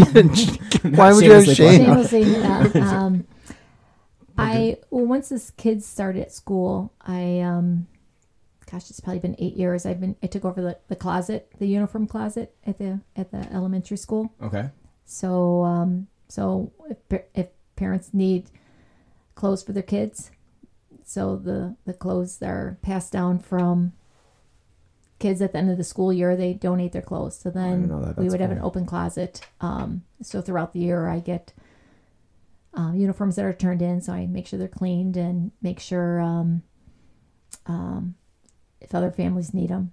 So that's that's one ministry I've been involved in, um, helping helping that. That is a cool Last eight mission. I didn't realize that was a thing. Yeah, Yeah, it used to be the closet used to be in the Emmaus house, right? It's upstairs. Yep. It's still upstairs. It's still Yeah, upstairs. Yeah. Yeah. So um, there's a lot of stuff in there. yeah, there there is. Um, but it's I have to say it's just been cool to just see um, all the families that utilize it, Yeah. and um, you know I'm grateful they have that. And then I help volunteer at school for various various uh, checking off names at lunchroom or at the middle school or a little bit the elementary I did. Um, so that's uh, kind of where I'm at right now with uh, with uh, the ministries. Yeah, a little bit to stay busy. Yeah, a little bit. Nothing wrong with that. Yeah, You so you went to public school. correct. So I gotta ask, what your well, I'm sure your what your fe- I, I I guess I could guess what your feelings are on school uniforms. Yep. But I want to know how your feeling on school uniforms have changed over years. Like going to public school, where you're like growing up in the I forget what you 70s. seventies. Yeah. So I'm sure you're gonna say growing up in the hood. yeah, no. yeah, no, I was born in the hood. Born in the, born in the hood, born in the south side. no, uh, Um, but uh, growing up, like public schools, probably didn't have to wear public or school uniforms. I'm assuming not. correct. Growing up, did you were you anti school uniforms? I can tell you, I was. Were you? Yeah. I have to say. I'm very pro it now, but I was oh, gonna say, how, yeah. how's it feel being wrong, John? no. Yeah. Oh no, I uh, will humble myself and say I was very wrong back in the day. But did you have an opening or not really? I, I mean, I didn't. We didn't have a lot, like our clothes. So I had probably five or six shirts in my closet, and I saw with the, the Catholic school they they wore a uniform. I don't know. I, I guess I was kind of indifferent about it. I, Sure. I didn't have a strong feel feeling for fashion. I guess. Um, you know, once again, I grew up a tomboy, so. Um, and I mean, in high school, of course, you you you know, I'm not sure if the high schools here or if they were Catholic, if they were uniforms. I think they had probably a dress code, probably, but Yeah. I was never. I don't want to say this wrong. A radical dresser, I guess, or so it didn't. It, it I could I was kind of indifferent. I'll be honest. If I had to wear a uniform, if I went to a Catholic school growing up, I think it would have been okay.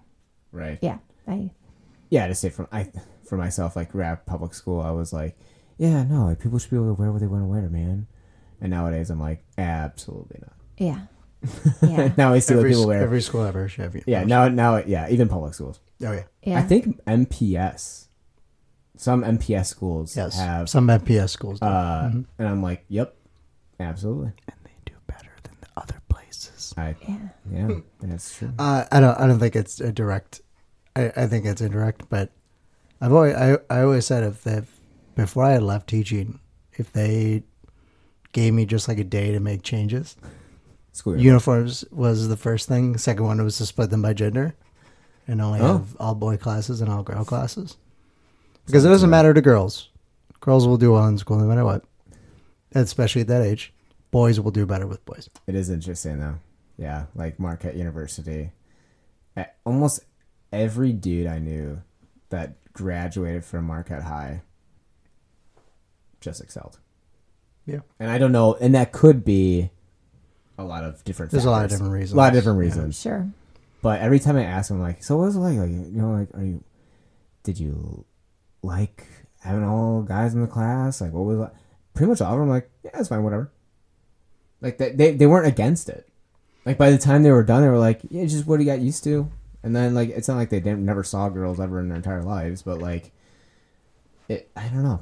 There's a there's, a something to it. camaraderie There's built something to it. with boys Yeah. that you you s- it can't it's not matched by groups of girls because a they don't need it because girls will do well in school no matter what but boys mm, okay i'll say it this way uh, girls don't need it to be in classes with just the girls boys do need it Yeah.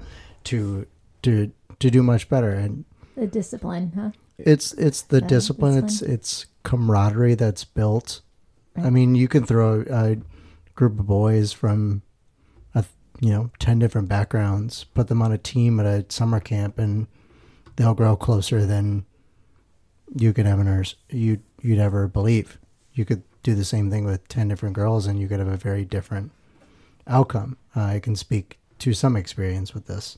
When I was in college, and I became president of my fraternity, every first year president had to go to um, President's Academy. So my fraternity is a national organization. So it was a requirement. So I was like, great, whatever. I'll go down to uh, St. Louis, uh, Ooh, Missouri Nice. um, go out to a, a a camp area that they had had, and they just put us in cabins. Six of us to six dudes to a cabin. Everybody that's there is a president of a, of a university, and I went to Stevens Point, great school, uh, but like eleven thousand kids. Stevens Point. Uh, I was in cabins with guys from San Diego, uh, someplace in Southern California. I don't remember. Uh, I forget where they're all from, but guys from big colleges on the West Coast, guys from a couple of big colleges on the East Coast, and then another small college in uh, um, slightly out west. So like we come from very we came from very very very Yeah, very yeah. different backgrounds, but like I kept in touch with those guys for a decade. Wow, that's It- impressive. Actually, It's just then of course we all grew up and Right. you know we all have our lives now, but it there was just it was just a hey all right that's where you're sleeping. There's these six guys are going to be your best friends. There, they were for you know for, for that time and cool.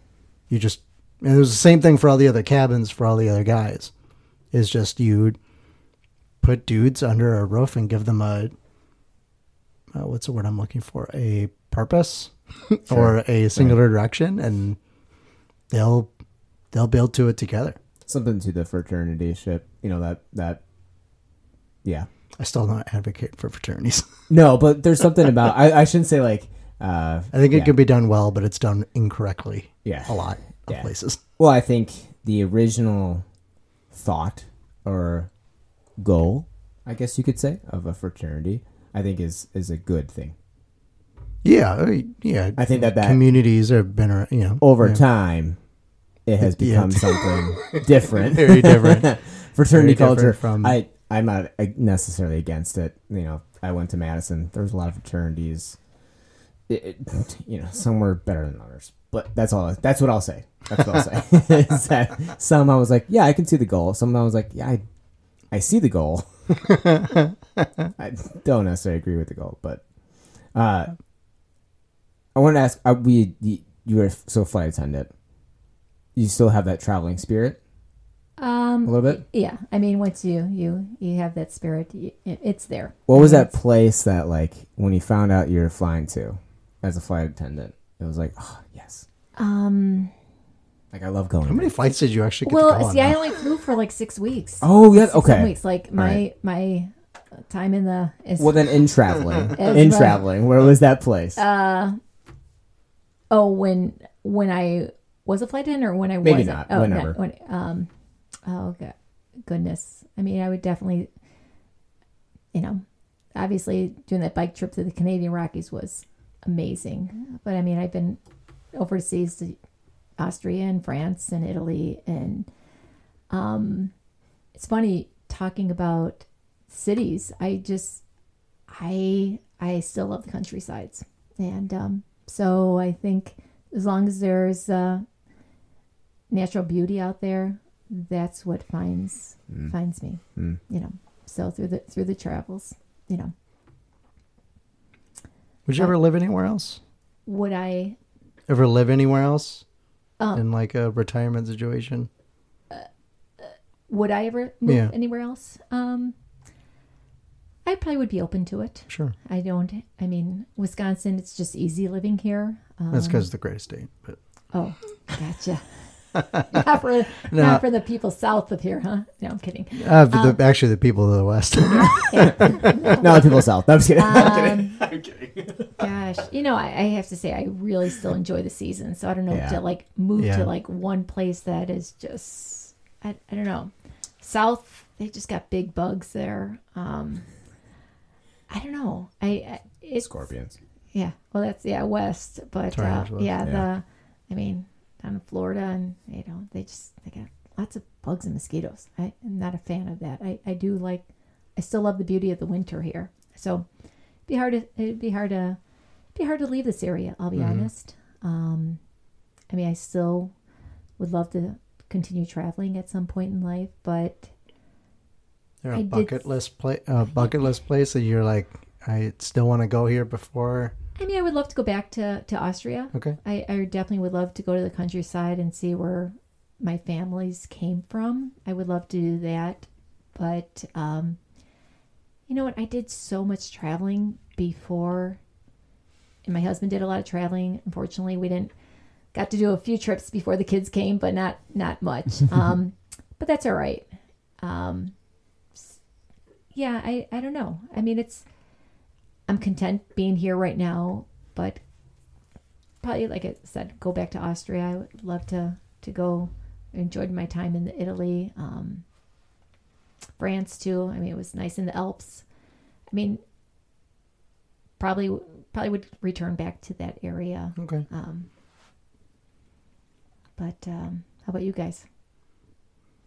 Oh, bucket list trail. Like uh, I, if I think could J- live somewhere else, or if I if I Yes. I want to we've, travel. we've kind of discussed that. There's like there's no way we're ever leaving Manitowoc because Oh. I do think Bro, I can't get my wife to go to Two Rivers, so uh-huh. they're uh-huh.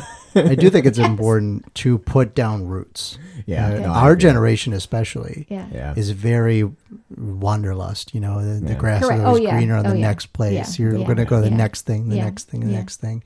Where instead of like the communities, the community that we've striven for for you know years, why we started the podcast, right? Uh, it only happens if people put down their roots and they're committed to staying somewhere. Um, so I don't think I, I definitely don't want to live anywhere else. My mom is probably going to try to get me to move down to Arizona, but that's never going to happen. Um, as far as like bucket list places, I'd love to go to Ireland. I never got the chance to. Uh, what's the what's the word? Um, where they where they Study- send you study over abroad. study abroad. Yeah. Uh, I I did I had the chance, but I was stupid and didn't because I didn't want to leave my girlfriend at the time. That was dumb. Uh, and I'd I'd really like to go to Japan at some point. Mm. I'd like to see Kyoto. The Golden Age Japan is super interesting to me. The Warring Clans period is so frantic piece of piece of history, and because Japan was so like isolated from the world for so long, like we have all this preserved Yeah. history. Whereas like you can go to like Rome and and uh, Greece, and you can see some of the preserved history, but it's like. I mean, It's they're- it's still war-torn. ruins. Yeah. You can go to right. Kyoto and see wooden buildings that were built in the 1400s Yeah. and have, or a hotel or a business and have been run by the same family for 500 years.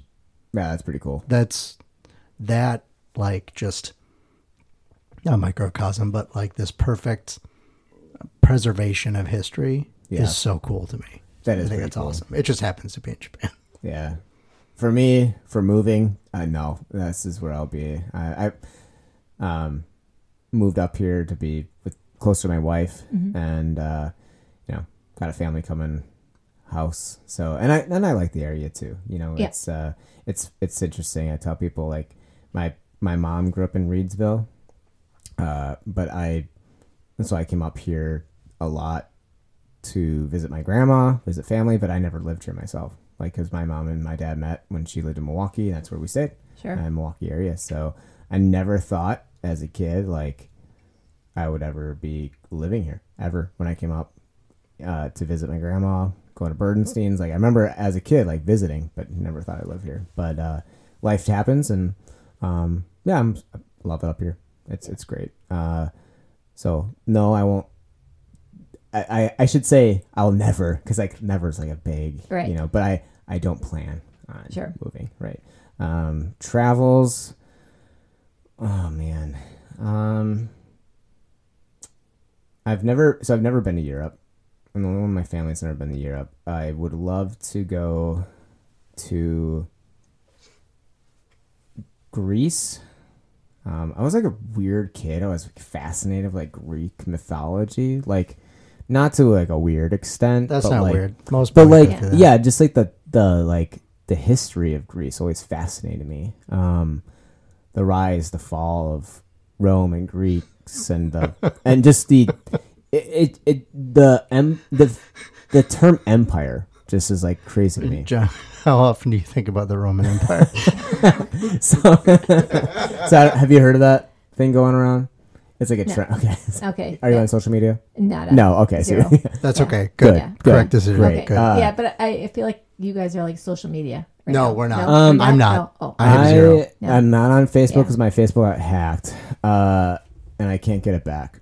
But which is fine. oh no. Instagram here and there, but I I like Twitter for the X, formerly known as X, Twitter. right, right.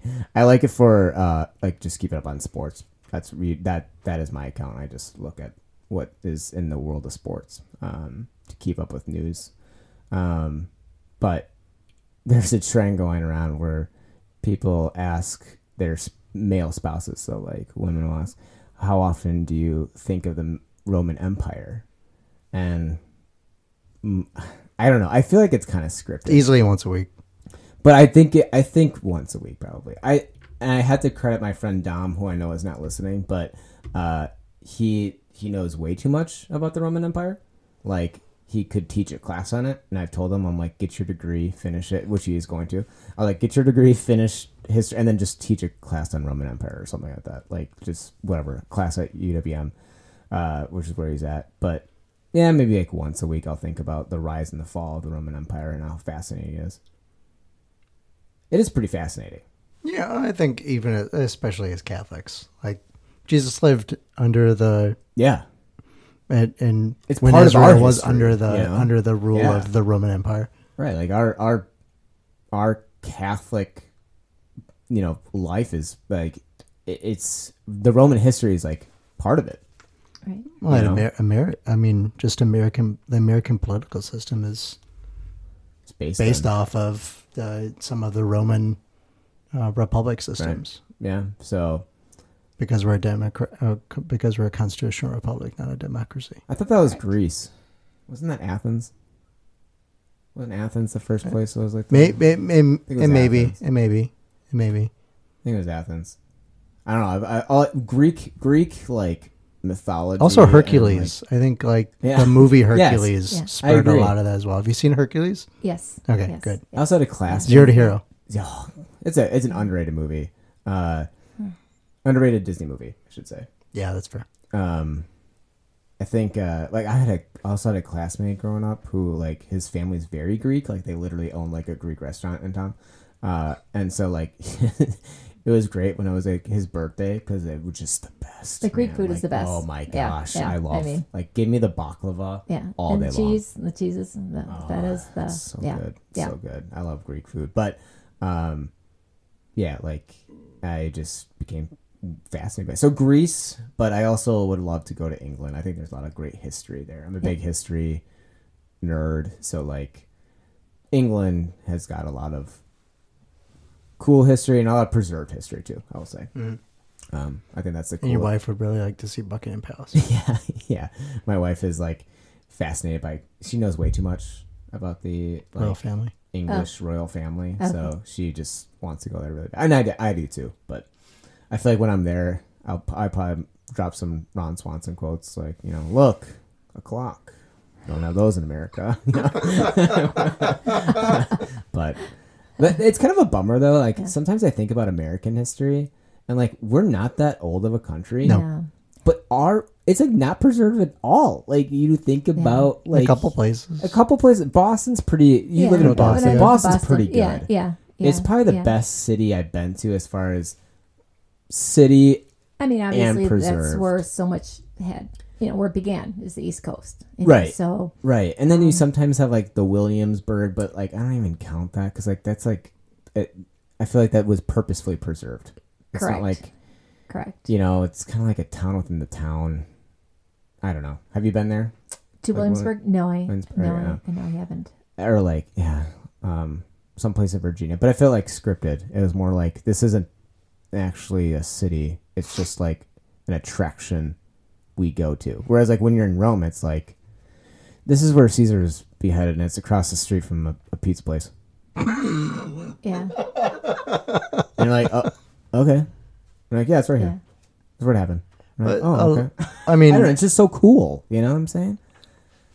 Like we don't really i, I think it's also different because when you think about, I'm just going to talk about the Roman Empire now. When you think about Rome, um, when- when Rome was like conquesting, Yeah. a lot of the war was fought away from Rome. like oh yeah in, in America, the war was fought here. yeah that's true uh, the British held New York and Philadelphia and Boston for a large amount of the war. So like, and then a lot of the war was fought outside of small towns in fee like in woods. Like it, there's not a lot of preserved history because the preserved history was outside. Well, that's another thing too. Like, and like, it's not like the founding fathers were like, "We got to preserve this." It's like, no, we got to make a country. So like, Yeah. we're not going to necessarily. It is kind of cool though. Like, I mean, uh, so you, you lived in Boston. I love Boston. One of my favorite cities in the world. I've, I've been traveled outside the United States a bunch, but it's- I say that as like, oh, it's one of my It is- favorite it is cities. a- I've been to a so many city, places Yeah. but uh like the um, uh, Boston Massacre site. Yeah. D- Did you ever visit it? A little bit. Yeah. It's in the middle of the street. yeah. Yeah. Yeah. There's a plaque Yeah. on a building Yeah. It's because it was in the middle of because the it's in the street. middle of the street, right? And they're Right. like, Right. they're like, we don't um, tell people where it is. That way, people don't stop in the middle of the street. Street. Yeah. But Yeah. there is a star there. It's tiny. You can take a picture of it in the crosswalk while you're walking, Okay. but don't walk. Yeah, it's it's just I love Boston because I think it's just the most preserved out of all of the. Have you been to Philadelphia? No, but I've heard Philadelphia's pretty dang close. It is. Yeah, so I I would love to get. It's so funny. My family's like, "No, you've been to Philadelphia." I'm like, "Where's a picture of me in Philadelphia?" like I, my family's convinced that I took. The, so my parents went to Philadelphia. My sister lived in New Jersey, so it's it's not that far away from Jersey. Once you're in the East Coast, you can just take a train. So they visit my sister out there. I was in the area at the time because I took a trip to New York with my uh, friends in a, uh, in a performance group that I was in high school. Spring break, we went out there. It was an organized things. My my s- my parents were in New Jersey visiting my sister, and then we met up, and then we went to Boston. It was the same trip. It was great, New York and Boston. Uh, they took a day trip to Philadelphia, like during the, this same time, and they're convinced that they're like, "You were on the trip." I'm like, "No, no, no. I was in New York, and so are you, but you guys were with Karin doing a day trip." I'm like, find the pictures. They're convinced that I was there. I always have to tell them I was not there. I've never been to Philadelphia. You I want would, to go lo- sometime? I would love to. You want to go sometime? I would love to go to Oh, Philadelphia. It's on my. It's on my like. Yeah, Hang on, Like- Independence Hall. yeah. It's on my like list of places. I mean, I want to go to every baseball stadium. So like, Philadelphia. There- there- There's a baseball stadium there, but obviously when I go there, I'm gonna see the city too. Yeah, um, yeah. You don't want to. But it's also on my like list of cities. Is there a city that you have not been to in, in the United States that you're like, ooh, That I would like to go. yeah? Um, once again, I'm not a big city girl. Um, you know, I- Is there a spot? a spot in in the U.S. that I would like to go. Um, probably would like to go back up to Maine, Mm, um, up that's pretty. like farther and Like Acadia. yeah, like kind of up that way, close to the like Nova Scotia area. Up Oh, all the way up there. like all the way up. Yeah, Like right going- on. that's an going- yeah. underrated Yeah. area. Yeah, Labrador and I, stuff like that. um, I Is Labrador up that way? Newfoundland and Labrador. Yeah, that's. Uh, I mean, it's yeah. that's Yeah. Canada, but like it's like right there. Yeah, yeah, yeah. great name. Yeah, so that's that's one place I would love to. uh, Yeah. When we, we took a trip to Maine, my husband has a sister that lives there, um, but we didn't make it that far up. But um, I would love to go back up, go up back up that area. Um, yeah, I mean, I did a ton of traveling in the U.S. and obviously a little bit when, when I was a flight attendant, but um, I definitely, definitely probably would go east for some of my East, yeah. yeah, yeah. You know, it's interesting here living in Manitowoc. So many people from Manitowoc have been here for generations. I'm just amazed. You know how many people. You know, they might have left, but then they came back, or they, you know, grew up on a farmstead, and um, so it's it's just really interesting to me. But once again, for me, being I guess second generation, I don't have that. I had the Chicago roots, of course, but not, you know, with all my grandparents come from Europe. I just, you know, we haven't been here that long in the, in, in this country, so the history part is. I mean, it interests me, but it it doesn't interest me that much. Yeah. I'll be honest. And, You know. I legitimately have a friend whose family came over on the Mayflower. Yeah. That's Dude, a that's sick. Yeah, Yeah. he can That is trace sick. it. Yeah. Yeah, he. I grew up with him. He's like, yeah, my family came over on the Mayflower. I'm like, Like the wait, daughters. actually? Yeah. He's like, yeah. no, I'm serious. he Yeah. proved Yeah. it to me. I'm That like, is oh my awesome. gosh, Yeah, dude. I mean, it, it, it's it's It's super cool. interesting. It is, Yeah. yeah, And I guess Yeah. maybe because I don't feel like I had that strong roots. I mean, Mm. doesn't mean, you know, it, it means something to me here, being here, but it doesn't mean Sure. as as much. Wow. Over two hours. Are we really? Wow. Yeah, It doesn't feel like that. See how easy that is? Yeah. I know it is easy. It really is easy. anyway, well, Laura, we thank you so much for for giving of your time and giving of your Tuesday night to hang out with uh, us and, and Yeah. tell us about your story. Thank you. Um, this is just a lot of fun. I Yeah, it has been. I I I've, I've said before I really appreciate sometimes being able to have guests on that we don't necessarily know very well. Yep. Because being able to hear your entire story from beginning to present is Mm.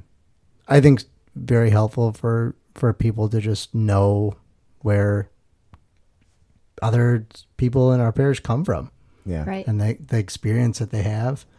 Um, so I so I appreciate you being very open and honest, and Yep. And like I said, I didn't really plan what I was going to say tonight. I kind of thought about a few things, but you could have fooled me. You could have fooled Honestly, me. yeah. I, Seriously? Yeah, you could have Yeah, fooled I me. I, You could have, I, you I say. just, I don't know. You know, I, you're more prepared than we were.